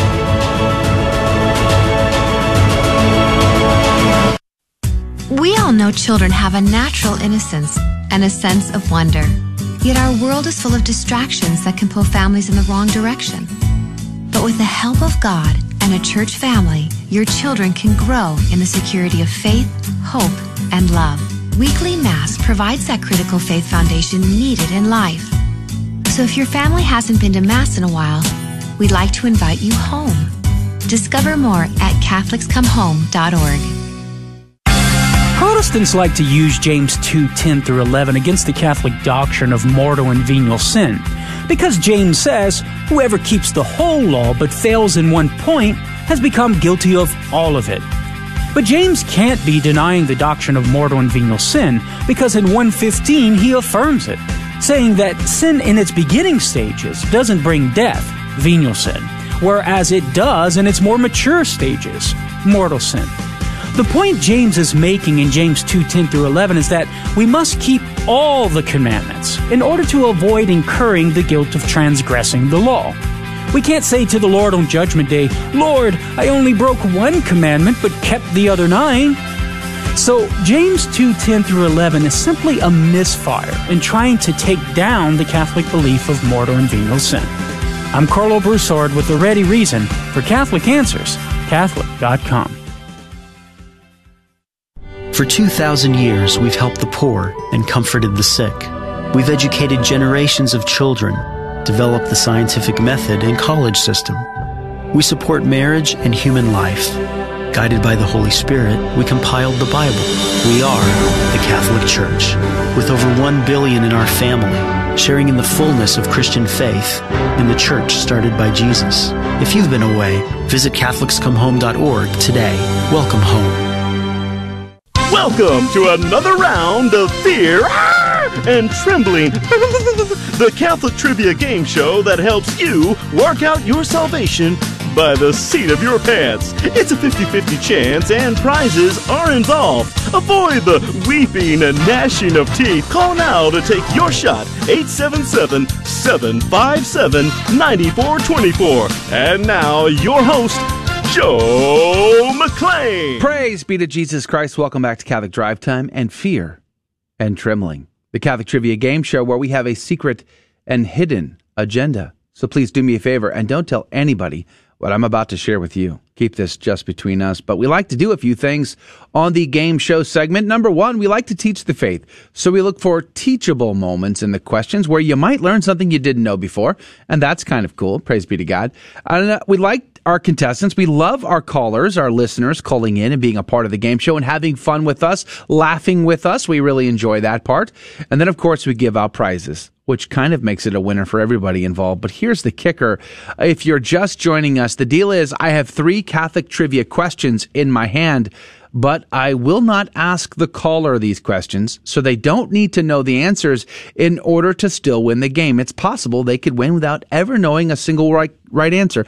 Uh, that's because I will instead ask Janice and I will ask Adrian, and one of them will be right and the other will be wrong. The caller will have 15 seconds on the clock to make a decision. Whom do they trust more, Janice or Adrian? And every right answer goes into the coffee cup of divine providence to win this week's prize. Who is our sponsor this week, Janice? This week we have a, a custom Catholic artist by the name of Sue Cuomo Johnson. She is the owner and founder of CatholicArtAndJewelry.com. And I'm on her website and Instagram account, and it seems like her specialty is um, painting, uh, acrylic painting. She has various vintage Catholic items that are handmade, hand painted, uh, uh, going from jewelry, um, paintings, uh, frames, and so there's a lot of items on her store. But uh, we are going to clarify uh, what the exact prize is. But it is it is a uh, a 35 or more prize as listed on her website. Everything is roughly around the $35 range or Nice. more. Um, Very cool. So it's very, yeah, her work is very beautiful. She has rosaries, scapulars, and they're all handmade. Wonderful. Well, praise So- be to God. Well, thank you very much, CatholicArtAndJewelry.com, for your generous sponsorship of our game. Let's go to the phones. Joan and Daniel. Is this Joan from San Antonio? Yes, this is Joan from San Antonio. Praise be to God. It was so good to see you on uh, Saturday. Yes, beautiful mass, huh? Yes, absolutely. I, I don't think I, if I've been to Atonement, it had been a billion years. So I don't, I can't remember ever being there before. So uh, it was uh, a pretty cool experience to see the campus, which is pretty massive, and the, the the castle was super cool too. Yes. Well, praise be to God, and thank you for stopping by and saying hello. I really enjoyed that. I did too. Now, Daniel, are you there too? Yes. Well, good morning, Daniel. It's good to hear your voice again. Yes, he was working at Waterburger yesterday. Oh, right, do you now? Okay, do you guys say Waterburger or what a burger, Daniel? What do you say? Wahlburger. Wa- it's a hot debate. It's a Whataburger is the contested debate here on the show uh, because uh, it is W H A T. Uh, so I think It's it's technically what a burger, but It's okay. Joe's not from Texas. As, as a child, I said Waterburger, but as an adult, now I say what a burger. As a Texas Texan, I say Waterburger, and as a Texan, I still say Waterburger. Daniel, help me out. It's what a burger, right? Yeah. Oh, praise be to God, Daniel. Thank you for that. All right. I know you guys are veterans of the game show. You know how the game is played, but any any opinions on Janice? Uh, do you think she's very tricky? I like her. She's doing well. all right. As, all right. Well, I, Sweetness thi- and spice. I think the implication there is Adrian is very tricky. But uh, let's just play the game. All right, we're going to go to Janice, as is our custom. Uh, Janice, are you ready? Yes, I'm ready. Are you sure? Yes. Are you sure? Yes, I'm ready. Janice, can you tell me, is the Mass the same sacrifice as the sacrifice of the cross? Hmm. I would say uh, no, because the the mass is Mhm, uh, mhm. completely separate. Is a, a- the source and summit of our faith, and Oh, the cross is uh, is a historical event that we we we believe in, but it's not the same thing as the mass. Uh huh. let's just uh, let's get a second opinion here. Uh, Adrian, can you tell me, is the Mass the same sacrifice as the sacrifice of the cross? Yeah, that, that Janice made a re- really good points there. Uh, but I'm going to say, yes, it is the same sacrifice of the Uh-huh. cross Uh-huh. because it is the representation, the making present of Yeah. the one sacrifice at Calvary. Uh huh. Are you sure? Uh, that's what I'm going with. Okay. Whether it's right or wrong, that's up to you. Oh, hey now. You're, you're the we- arbiter of truth today. Can we put that on a button? you are the arbiter of truth. I like that. All right, so uh, Joan and Daniel, here is the deal. Uh, when asked, is the Mass the same sacrifice as the sacrifice of the cross? Adrian says it is, whereas Janice says it is not. 15 seconds on the clock. Who is right? Who is wrong? Joan and Daniel, what say you? Adrian. That's right. That's right. I laughed. Adrian. Poor Janice was having to answer wrong intentionally, and the squirming was ensuing. It's like, how do you answer such a fundamental question incorrect on purpose? So uh, I, I felt bad for you, Janice. No, the heresy just I'm not. I'm not off the tongue. heretical. I, I don't believe the answer I gave. yeah, that was that was. I just got a good laugh out of that. That I'm was glad she did that, so I didn't That's have to. it's maybe something that maybe in bad catechism, Yeah. perhaps even happens Ooh. today. I mean, Do I hear a it or new not. segment, the bad catechism segment. Maybe we, that could be a fun little segment. Uh, but you are right, you, Joan and Daniel. Congratulations, you are in the coffee cup of divine providence. The uh, mass and the sacrifice of the cross are one in the same. Praise be to God. Uh, how do you feel, Daniel? Good. All right. You ready to go for uh, round two? I think we might double your chances to win this week's prize, Yeah. Daniel. We're going to go to Adrian first. Adrian, are you uh, ready? Uh, no. Can you tell me who are the successors of the apostles? Yes, that would be the all believers. The because you know believers. yes because we are the priesthood of all believers. We Ah. all have the apostolic mandate given Every by one of us? Christ. Every All one of of us? us. All Me- of us. me too? Well, maybe not you, but everyone else. oh, I see. Yes. So all is not all. Okay. All believers. That's your answer. Uh, Janice, can you tell me who are the successors of the apostles? Hmm, the successors of the apostles Mhm. would be um, someone like Saint Peter and like the Pope. So I would say like the clergy, the bishops. Um, Okay. They uh, specifically the bishops are the, bishops. Okay. successors. Okay. So, Joan and Daniel, let me summarize. Janice seems to think the bishops are the successors to the apostles, whereas Adrian seems to think it's the all believers that are the successors to the apostles. 15 seconds on the clock. Who is right? Who is wrong? Joan and Daniel, what say you? Denise. Janice. The bishop.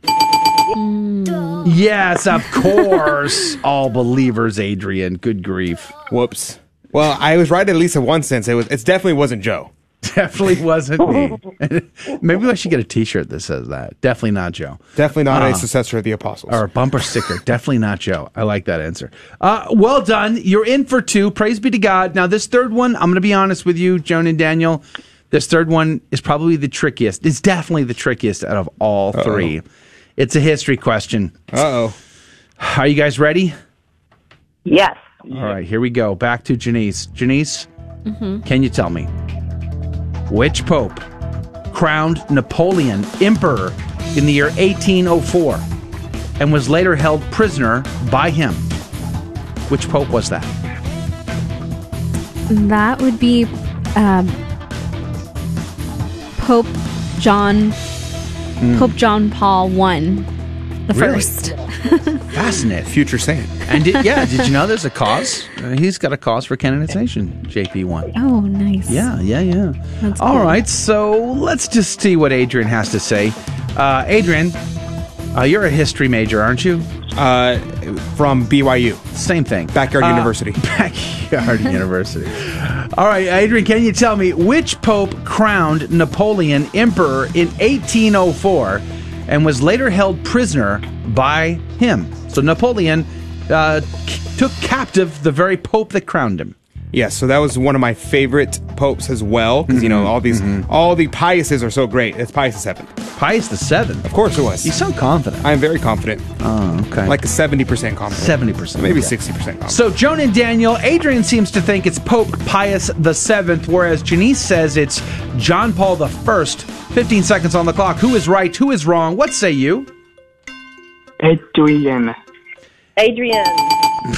Nailed it. Wow, you guys put a lot of confidence in Adrian on that one. And it was and it paid off. Yes, congratulations. Perfect score, Daniel.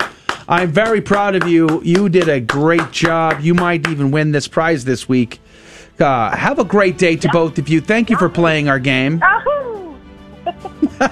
that was awesome. Praise be to God. All right, we're going to put you on hold, Joan and Daniel, but awesome. God bless you. Again, have a great day. That is going to do it for the radio side of our program. We enjoyed our conversations today on the first hour with uh, Julia and with uh, Professor Kolenc about the heartbeat bill in Texas and how that might uh, spread across the country. The ups and the downs, the goods and the bads. We'll be posting those conversations at some point on our Facebook, YouTube, Rumble, all of that. You can find links on our website, grnonline.com forward slash CDT. That's grnonline.com forward slash CDT. But you can also catch the podcast of the show in about an hour from now on our website, iTunes, everywhere. Check us out, Catholic Drive Time. God love you. God bless you. Thank you for joining us on Your Catholic Drive Time. where it is our pleasure to keep you informed and inspired. Join us Monday through Friday at the same time, right here on your favorite Catholic radio station. Don't forget to connect with us. Just go to facebook.com forward slash Catholic Drive Time. Again, that's facebook.com forward slash Catholic Drive Time. Be sure to share more than just us today. Share Jesus with everyone you meet. Bye now, and God love you.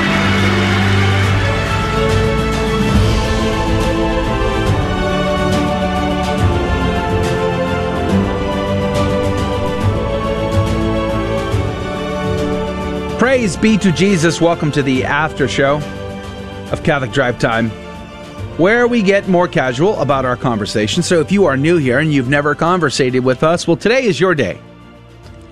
Today is your day where you get to drive the conversation. Whatever you want to talk about is open and available. All you have to do is comment. And if you comment for the first time, Adrian, what happens?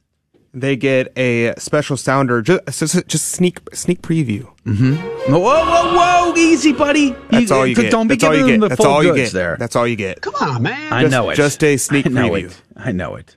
Uh, so, first time commenters, you get some love, uh, special just to you. So, if you've never commented, please comment. And we we would love to know where you're from. If you're a first time commenter, we have the CDT insiders hanging out with us almost every day. Our, our friends that are part of the program, as much as we are, we're very grateful to uh, to them. So let me uh, let me mention some of these folks on our website, uh, grnonline.com forward slash CDT. Paul from uh, uh, New York is hanging out with us, as well as Sue has been hanging out with us. Paul is saying he's considering moving To Texas? yeah, well, he listed three states. Maybe we could talk about that. One of the one of which I am a big fan of for sure. So we'll, we'll mention some of that here in a moment. Uh, but good morning to you, Paul and Sue. Mike K is over on Odysee. We have about eight people watching on Odysee this morning. It's good to have a little crowd there. That's more than we have on the uh, the GRN online uh, Facebook page. ouch, ouch, man! You hurt me. We You- have four. You cut me deep. We have four on the GRN page and eight on Odysee. That's pretty awesome. Yeah, praise God. Welcome, Odysee viewers. We're very grateful to you. And then, of course, on YouTube, uh, we have uh, the Burrier family. Praise be to God. Uh, they're going with the whole water burger thing too. I mean, Um, it's not it's not their fault. Uh, Facts are mm, facts. Facts don't care about your feelings, yeah, man. Okay, well, do me a favor. Spell the title of that organization for me. W. H what? Yes. A Uh, yeah. T Uh-huh. E R B No, U no, mm, R no, no. G E ah, R Where's my, uh, Waterburger.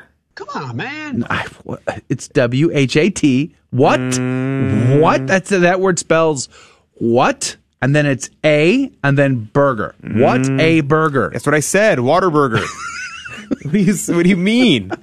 You're, you're saying we're saying the same thing. Oh, like yeah. Can I get the uh, the number one with the double meat and the bacon? And can you put extra water on my burger? Like who does that? What do you mean? Who thinks that water is an attractive ingredient in a cheeseburger? No one. That's what I. We're saying the same thing. Waterburger spelled what? Spelled W H A T A Oh my. burger. You're killing me. Waterburger. Kathy, good morning to you. Clarissa, good morning to you. Christopher Velasquez, good morning. Praise be to God.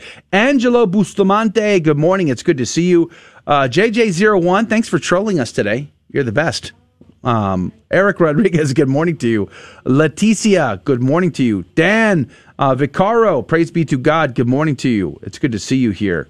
Uh, let's see here. Josh says he was in Facebook jail, so now he's on YouTube today. Yeah, he got. You know what? Why he got in Facebook jail? Uh, It's so know. funny. Why?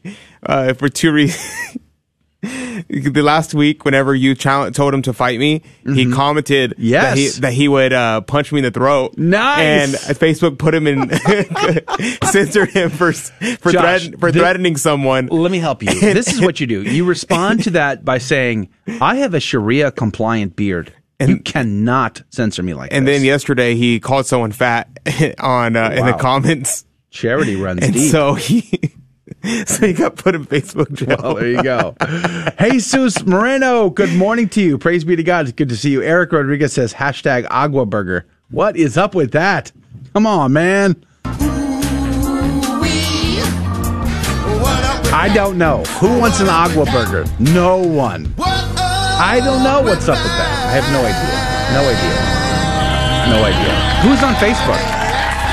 I think it's just Buddy. Are we talking about burgers again? Yes. It's David it's like we always talk about food in the after show. That's- or movies. It's it's usually those two. well, I uh, went to In and Out Oh, you uh, did? this last past weekend. And what'd you get? I got the animal style double patty. Animal style. That's a thing? Yeah. Have you not? Oh, you have y- animal. Uh, so I, I'm from Texas, so, so we put it in. the secret. So the secret sauce is animal style, and it's Animal style. It's not awkward. It's not on the menu. You gotta ask for that. because it's a secret sauce. so only if you're a Californian, which Would you I even know that this thing exists? yeah, and then also really cool That's thing. weird for under- Californians to say animal style. Yeah, well, maybe they'll ban that in the future. the other thing that's really cool about the In and Out is that under their cups, Mhm. they have a Bible verse, and so every What? In and Out? in every In and Out cup um, has a Bible verse at the at the bottom of it. Is it Old Um, Testament or is it new? Um, they've had both. So Really? in the past, they used to have John. I think it was like John one fifteen, like God. God so loved the world that he sent. Yeah, that one. Yeah, John three sixteen. And um, and now Fascinating. I did not know that about it now. Recently, they have the Proverbs. Um, uh, yeah, I've three, seen a lot five. of Old Testament passages on in businesses like that because it's kind of safe, right? You it goes for Jews and for for uh, for Christians as well. But I'm impressed. Praise be to God. Mm-hmm. Uh, let's see here, Colin. Good morning. Praise be to God. It's good to see you. Who's on uh, Adrian? Who's on Facebook? Yes, we have uh, one on the GRN side is just Buddy. That's it. Buddy. Good morning. So, good morning to Buddy. Uh, he was like, he's like, am I the only one here? I'm sorry. but buddy. on the other Facebook, on our Catholic Drive Time, there's a few people. We got Lori, Joaquin, Hey, good morning, good morning. Uh, Patty was here earlier. Jesus Robles was on with us. Gloria was on with us. Gabriel Castillo was on. He Gabe? said the Gabriel Castillo? The Gabriel Castillo. No, that was on. his assistant. Uh, Gabriel. Claire, I wish not. Claire would watch. Hey, Claire, if you're watching, let us know.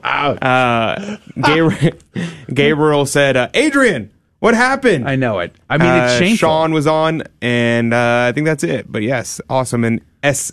G- Giselle was on, or E. S. Giselle. I don't know. Praise be to uh, God. it was on. Sean, of course. Yeah, wonderful. Wow, the Gabriel Castillo. That is amazing. We got to get him back. He's always a winner. I, I love it when Gabriel's on. I missed him the last time he was here. Um, praise be to God. Thank you, everybody, for hanging out today. Uh, we don't know who's on on the Station of the Cross. Lol. side. Josh said. Josh said, "No, I was calling myself that." Well, you may not offend yourself, Josh. These are the rules. You he can't committed defend a hate crime against himself. William William Hemsworth is on uh, on Facebook today. Huh? That's wild. That's so funny. Yeah, praise be to God. I'm dead. Uh, Paul from Buffalo, he was talking about, he was commenting a lot today on our website about the interviews, which was great. Um, but then he he mentioned that he was thinking about. He said he likes fishing, but he doesn't know if he wants to stay and fish in New York anymore because things are getting pretty bad up there. Uh, and I asked him, well, where do you want to? Where would you move? And he said Florida, Texas, or Wyoming. And I'm like, Wyoming is beautiful. It's incredible. I love Wyoming. He says he's driven through Wyoming um, and Texas and have stayed in Florida a few years uh, for short visits. Problem is, someone has to stay in New York or other hostile places. It's never easy anywhere, though, defending the faith. I guess, as Jesse and Terry ask, what state do you live in? The state of grace. Ah, well put. Well put. Mm, that's beautiful. Come to Texas. You say a state of grace is the state of your mind and soul, not the state of where you're living. um, also, Mon- Montana is a great place. I've heard it's a pretty, very conservative, very, uh, They didn't lock down. yeah. Um, it's and South Dakota too. I think South Dakota and Montana. beautiful. Yeah, it's epic and beautiful. Adrian's uh, Adrian's got a clear bias there. Uh, eh, Wyoming is beautiful, epic. It's so incredible that state. Every everything is just amazing there. Um, especially if you've never been to the plains. If you've never been on the plains, it'll blow your mind. Mm. James Mallory commenting on our website says, "I like what a burger." Uh, their onion rings rock. Love the spicy ketchup. And in response to that comment, Mm-hmm. uh, Eric says, uh, "We are from Tejas. Tejas. James Avery doesn't sell In and Out pendants. Aqua Burger wins hands down. Please no onions though." Who said that? Eric on YouTube. He actually did say Tejas. Yes, he did. Oh, which reminds me, how many people have seen Quigley Down Under? Nope. Raise your hand. Raise your hand. Raise your hand. Quigley Down Under. Tom Selleck. I forgot how good looking Tom Selleck was. Okay, that's weird, but okay. I knew you you. You. Uh, I. Yet again. Tell me I I'm feel wrong. like at least once a day, I'm like, you know, I'm very uncomfortable right now. At, at least once a day, and uh, and this is one of those times. Uh, Joe talking about how great some guy looks. But okay, you he, you do you, dude. You do you. Hey man, it's legal. I'm just saying. I'm just saying. I'm just saying. no, come on now. Tom Selleck. You know who Tom Selleck is? Not Denise? a clue. No. You seriously don't know? Yeah, I'm. Oh. I feel like I, I failed your uh, cultural No, I just feel quizzes. old. is all. I I just feel old. That's that's all it is. Is I just feel old. I don't know who Cardi B is. If it makes you feel any better. Okay, so Well, I I know of her, but I don't really care much of her. Well, so I, I can see it. Yeah, I can see it. Either way, Tom Selleck, uh, Magnum PI. Does that ring any bells? Magnum No. PI. No. Blue Bloods. Quigley. Uh, Quigley. Quigley Down Under. I hadn't seen that movie in a very long time. And it's about uh, uh, set in like the first half of the 19th century. This Wyoming cowboy takes his Sharps rifle and he gets on a boat for three months and goes to Australia to answer an ad from a rancher there who wants to hire the best sniper sh- marksman in the on the planet. And he hired me. and he happens to be that guy. And uh, and it's impressive on a number of re- for a number of reasons, and one of which is because as as a man he defends the dignity of women against uh, you know low life thugs, people who are uh, adolescent children in in adult male bodies, and uh, I I just really appreciated that he stood up for for the uh, for the innocent. He stood up for the dignity of the person that was being attacked, and uh, so a lot of great themes in that film. And it's just super cool to see Tom Selleck shoot a Sharps rifle, you know, a mile and a half. That's that's pretty neat. Pretty neat. I hadn't seen that in a long time. And then, as Josh says, Tom Tom Selleck's mustache is glorious. Uh, yes. Mhm. Interesting. Uh, Mhm. so Mike Yeah, says, I agree with you. uh, I agree with you, Josh. I agree that with you. uh, this guy, whatever his name is, is on Blue Bloods. He said, um, Come on, man. what are we talking about? but uh, Mike had a good comment about earlier during our conversation with uh, Tony about the Constitution. He said the problem, of course, is the Constitution was not designed to be interpreted by judges and lawyers. It was written in plain language for the people. If we want to know what something meant, it's easy to find out. Read what was said in the ratifying conventions. There is no mystery. Um, I guess in a sense that's true, but like things like a certain like there's a lot of things that we that don't didn't exist at the time that we need to worry about, like internet, uh, cell phones, um, even like radio. That wasn't a thing. These kind of ideas were were not in existence, so we need uh, at least some form of interpretation that needs to happen. Uh, it's kind of funny. Josh uh, and Harsha, my roommates, we were actually the three of us were having this conversation. Yeah, last night we stayed up pretty late. We were sitting on the porch talking about um, about constitutional law and what what a right is. And I've been having this argument for a while. And so we were we basically all agree rights are bunk and rights don't exist. Um, and then we were talking about so what does exist, and we were arguing on whether or not the Constitution is a legitimate form of government that must be obeyed because it derives its rights from individuals, and the individual doesn't have authority of a legitimate government. And so, how does it? So, what is a legitimate government in that sense? I, I was arguing on the side, of course, it's a legitimate government, but they were arguing that it's not. Uh, it was a great conversation, nonetheless. But yeah, Wow. Paul said he went to a local restaurant on Sunday, had a cheeseburger for the first time in a couple of years. It was really good, and at least a third of a pound, and drank a Guinness stout with it too. Golly gee whiz, Paul. You probably aren't going to have to eat for a month now. A Guinness and a cheeseburger all at the same time? Wow. how else do you how else do you eat a A burger? Guinness is essentially a meal all by itself. Uh, Hefeweizen is a meal in itself. Oof. Those wheat beers. I, re- I really enjoyed today's uh, uh, other guest speaker, also Julia Meloni. How Yeah. did have you? How did you find her? How I've never heard of her book before, and I've never heard of her per- before. And I I saw that she's um she seems to be uh, a millennial who is really much into writing articles. It seems that's her niche. Yeah, I found her. I mean, I follow her on Twitter, and I, as I said over the weekend, I saw a tweet that she put out in uh, where she was bringing up the Satanic Temple thing, and she had commented on the their attempt to have a, a, a quote unquote black mass at Harvard, and uh, very fascinated by that. Um, you know, I was also a part of the protest for the black mass here in Houston, and they are, man, that group is uh, they love to mock Christians. That's their thing. That's they love to get a. They, we would be out there praying, and they would try to do things that they thought would shock us, like S and M type of things. Like they were tying Mhm. up a, a woman, you know, like like as if that was going to scare us away or. so- I mean, it's Though like, it was it, it- was bad because it's there was a lot of children there. It's but that's I guess that's that's definitely horrible. But my point is, it's like they're they're they're they're childish. You know what I mean? There's a certain level of childishness there. they're going for shock and awe. They think because they act so insane that that's going to somehow scare off the Christians or whatever. That's nothing could be further from the truth. Um, that that's part of the reason why I didn't take my kids to to that as well. Yeah, that, that's it's a huge problem. and yeah, I mean it, it's effective in that sense because people don't want to bring their kids. It's the same kind of concept as the abortion clinic. You bring out your kids to show people like these are these are your, your these are your you're murdering babies. Yeah. Uh, but when you go out to the satanic places, uh, you don't want to bring your kids because these people are are wicked and they they are disgusting and they try to corrupt your children by showing forth their their um, I'm trying to be PC, P, uh, I'm trying to be uh, pol- uh, not politically correct, um, PG. I'm trying to be PG when I'm talking about this. But the people, they're they're very gross. I and I when we went out there at night. Uh, later on, after everybody had left, because we went during the day because it was safer.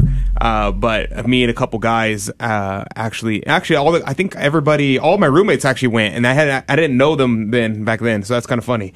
Um, except I don't think I don't know if Harsha went. I don't, I'm not sure. But anyway, we went out there at night, and sure enough, it's same like these people like. It's it's very sad. It's very sad because a lot of the people and they they kind of throw this accusation at Christians and they'll say, "You Christians, y'all are so dumb and gullible. Y'all are falling for it, but we don't actually believe in Satan. It's all just us uh, larping. It's all we're just playing a game. It's all a joke." But the reality of it is, it's not. Like, like I said, Satan is the father of lies. You may think that you're not worshiping Satan and that you're just taking on the name as a joke or some kind of political statement. Yeah. But no, it does. You your intention there does not actually matter. It's the same thing whenever you say, "What if someone came into a Catholic church?" And took the Eucharist and desecrated it, but they were uh, Protestant and they didn't actually believe it, and they did it uh, for the reason why they did it was to show that it doesn't mean anything. It doesn't matter. What they did was they did commit sacrilege. They did commit a grave mortal sin by doing that, even though they did not know, even though they may not have the intention of desecrating the body of Christ because they didn't believe it. It does not matter. The truth is the truth, no matter what. And these Satanists, they may think that they're not worshiping Satan. They may think Yes. that they're not, uh, that they are not uh, committing grave evils. That they they may think that they're not giving honor and worship to a satanic to. I mean, we literally we use the word satanic. I'm trying to think of another word that's not the Yeah, word. but they're it. still the tool of the devil. And it's still exactly. It's still. It doesn't matter what you believe about it. Your intention does not matter here. If you pull a trigger on a gun, Mm-hmm. it doesn't matter if you don't believe the gun exists. The gun's going to kill someone if you pull Yeah. the trigger pointing at someone. Exactly. It's like in Die Hard. Remember in Die Hard, the first one? And that's you, you remember you saw the Die Hard. Mm. Yeah, of course. Remember the sales guy who thought he was like gonna be all slick and negotiate Oh, things. yeah, yeah, yeah. And then the and then he sees the gun coming out. It's like, hey man, you got to bring the gun out. It's gonna be fine. I got this. Bam. Yeah. Didn't work out, did it? you can fool yourself, but you're not. But God's not mocked, and He's not fooled. And they're just still still the tool of the devil. Speaking of great mustaches, by the way, uh, speaking of fantastic mustaches, Burt Reynolds uh, played in The Smokey and the Bandit. Who was his co-star? Do you remember? Anybody? Smokey and the Bandit. Who was the co-star of Burt Reynolds in the female uh, uh, lead in Smokey and the Bandit. Anybody? Anybody? Uh, Nope. I feel like I need like a doo doo doo doo doo doo. Nobody. Sally Fields. Sally Fields. And guess what today is? Sally Fields also played in a television series way back in the day called The Flying Nun, and today is the 54th anniversary. Why was the nun flying? Because she had, she had. You, you never heard of The Flying Nun? Mike said Jerry Reed and Sally Field. Sally Field. so Sally Field, uh, she was the lead in a television series called The Flying Nun from 1967 to 1970. And uh, that today is the 54 year anniversary. Thank you, Paul, for the tip. 50th, forgive me, 50th anniversary. And thank you, Paul, for the tip. Uh, Mike said the they did not exist argument, referring to the rights, the did not exist argument is one that gun controllers love. Do not play that game. Internet, machine based printing, etc., all fall under the First Amendment. Semi autos, though they existed in the late 1700s, are covered in the Second Amendment. Yeah, this, so this isn't the uh, did not exist argument that comes from the left. This is a uh, rights do not exist coming from Thomas Aquinas. So Thomas Aquinas, uh, this is a because the idea of rights comes from the Enlightenment era of Protestantism, and so this is a unique thing that has happened in history. So John Locke got his ideas from the Protestant idea of the individual having authority over Scripture and having uh, their own God-given authority, where the Catholic Church has never taught that. Um, and it has in a sense in, in the terms of the sensus fidelium, but not in the same way. Uh, but this is not, not quite the same thing. The and Saint Thomas talks about rights and as a use, uh, the word using in, in Latin ius or rectum, and these words did not mean rights in the Enlightenment sense. It was instead referring to obligations. So, for instance, why do we have a right to go to Mass on Sunday? Well, we have a right to go to Mass on Sunday because we have a duty to worship God. Why does a child have a right to life? Well, the child has a right to life because the children have, the parents have an obligation to, to, to provide for the children. And by murdering the ch- child, they are failing in their duty before God. Um, and so all rights, as, as, stated, all refer back to duties and oughts that a individual has towards God, uh, most entirely. So that, that's a little bit of a different argument than the one that the leftists make about do not exist. They're they're saying do not exist because uh, they are nihilists who don't believe in God and say that nothing exists that no, you can do whatever you want essentially. Guess who's on the show tomorrow? Zach King. I'm super excited. Uh, That's super former Satanist himself is going to be on the program. We can ask him some of these questions about the Satanic Temple versus the coven that he belonged to. His particular uh, work with the coven. I've heard his story on a number of occasions. It's pretty powerful, but also the link to abortion, which he does talk about in his conversion experience as well. So, irregardless of the Satanic Temple and their shenanigans, uh, the Satanists do actually have a link to abortions. So, uh, we'll be talking with Zachary King tomorrow on the program. We're looking forward to that. Also on the program tomorrow, Jeff Cavins is going to be on. Uh, we're going to talk about Bible. I want to ask him about Bible studies in parishes. Why so many parishes go with so many Protestant uh, uh, programs when they could use Catholic ones? Because Protestants know their Bible, dude. Yeah, you can tell because they're coming in in droves, right? Exactly. yeah. Amen. So we'll we'll talk to him tomorrow. We're looking forward to that. Praise be to God. Also coming up this week, uh, Dan Leroy is going to be on on Thursday. We're going to talk about September the 11th because that is coming up on Saturday. Uh, so uh, we'll have a conversation. We're going to link back to the original 9/11 in the mind of Islam, which Robert Spencer would have been another great guest to Yeah, talk about that. He would have been a fantastic. But Dan Leroy is going to be on. We had him on once before. We had problems with his connection last time, so I'm glad to get him back, and hopefully things will be a lot smoother this time. Uh, J.W. Richards, doctor, uh, is going to be on the program to talk about fasting and Catholic faith on Friday. And then we may open the phones on Friday in our first hour to ask you to share your 9 11 story. Like, where were you? What, what was your experience on that day, 2001? If you want to call in our, to our program and share that, well, Friday probably is going to be a good day for that. We will open it up, but it's going to be at 6:15 Central, 7:15 Eastern. So, if you don't typically join us for the first hour, you'd have to that day to uh, join us. We'd love to have uh, the phone lines full of CDT insiders telling us about their story. I certainly remember where I was It was a pretty memorable day, to be sure. Uh, what else? What did you guys do over the weekend? I'd love to know. We have a few minutes here before we have to say goodbye. Oh, yeah, today's not Monday. Yeah, today. I was about to say, wait, you've got a show. I Nope, almo- today's Tuesday. Today is Tuesday. so we got a few more extra minutes. Well, What let's talk about Labor Day. What um did, you, did you what labor is- on Labor Day? uh I I did. I did labor on Labor Day. Did you? I did. Well, that's okay. I think- yeah. Yeah, it's fine. Yeah, it's it was a Monday. It's fine. Yeah. you're allowed to do that. Alaric, good morning. What did you do? Oh, what did I do? Uh, I was asking Janice. What oh, did she what do? did I do? Oh, uh, on Labor Day, um, I cleaned my house, which was labor, Wow. and I catched up on some uh, work from home projects, and that was labor too. So, yeah, it was it was not uh, too uh, well. Also, spent some time with my family in the morning. Uh, had a nice meal. Nice. um, but nothing like too um, adventurous, which I wish. Well, Adrian, what did you do? Uh, that's a great question. What did I do yesterday? Let's see. I slept in till like nine, and then I woke up. My mom made breakfast. I went home for the weekend, so I was I got breakfast from my parents. So praise be to God, that was delicious.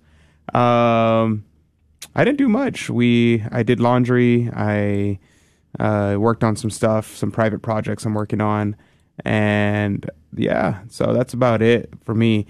I'm not a huge uh, fan of Labor Day. It's a secular holiday used to, to uh, it's like a secular holy day to try to show like oh see we're not like the communists who work all the time. We get uh, one day off a year. Uh, so it's like I don't I'm not a huge fan of it. And the um, it's kind of kind of have uh, superseded. We don't. We, the word holiday literally comes from holy day because holy days you would get off from work, and because I mean being at the Guadalupe Radio Network is great because we get the holy days off from work, but most people don't get that, and so the Labor Day became the, a secular holiday in the sense that instead of having all these holidays interspersed throughout uh, the year because you had all these high feast days and special occasions where you just would not work. You wouldn't go to work because those were days set apart for our Lord. Uh, Holy Week, that kind of thing. You just wouldn't work that week.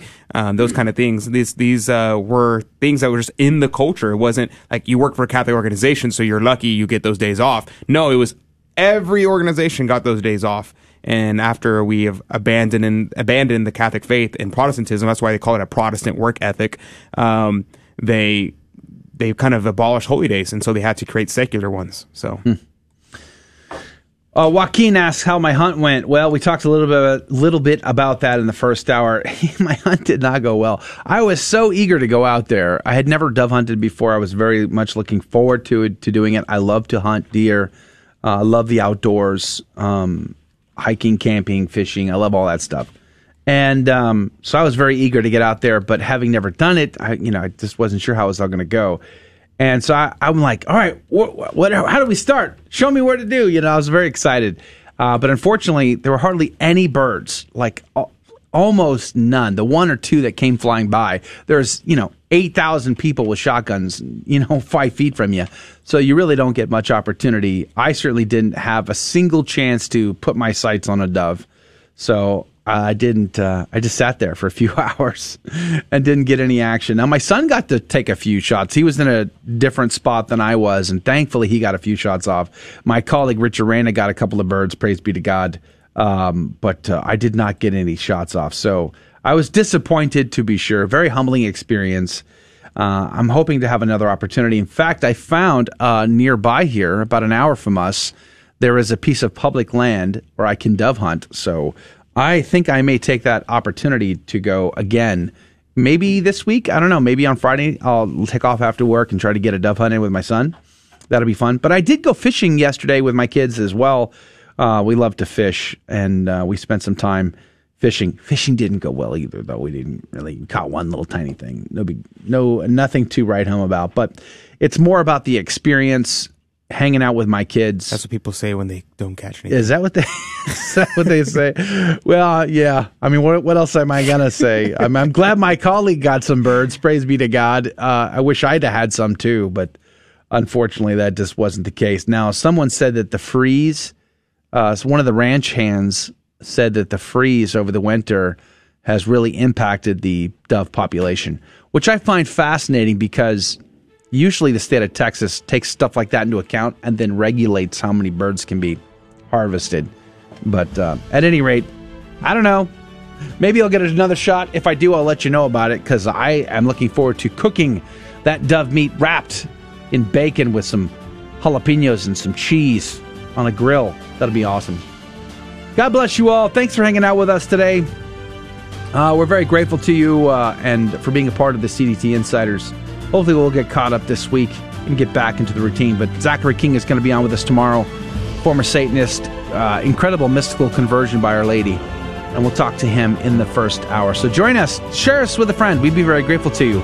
And make sure to stop by our website and get all the latest information. Join our email list and all of that at grnonline.com forward slash CDT. That's grnonline.com forward slash CDT. God love you. God bless you. We'll see you back here tomorrow, 6 a.m. Central, 7 Eastern. Thank you for joining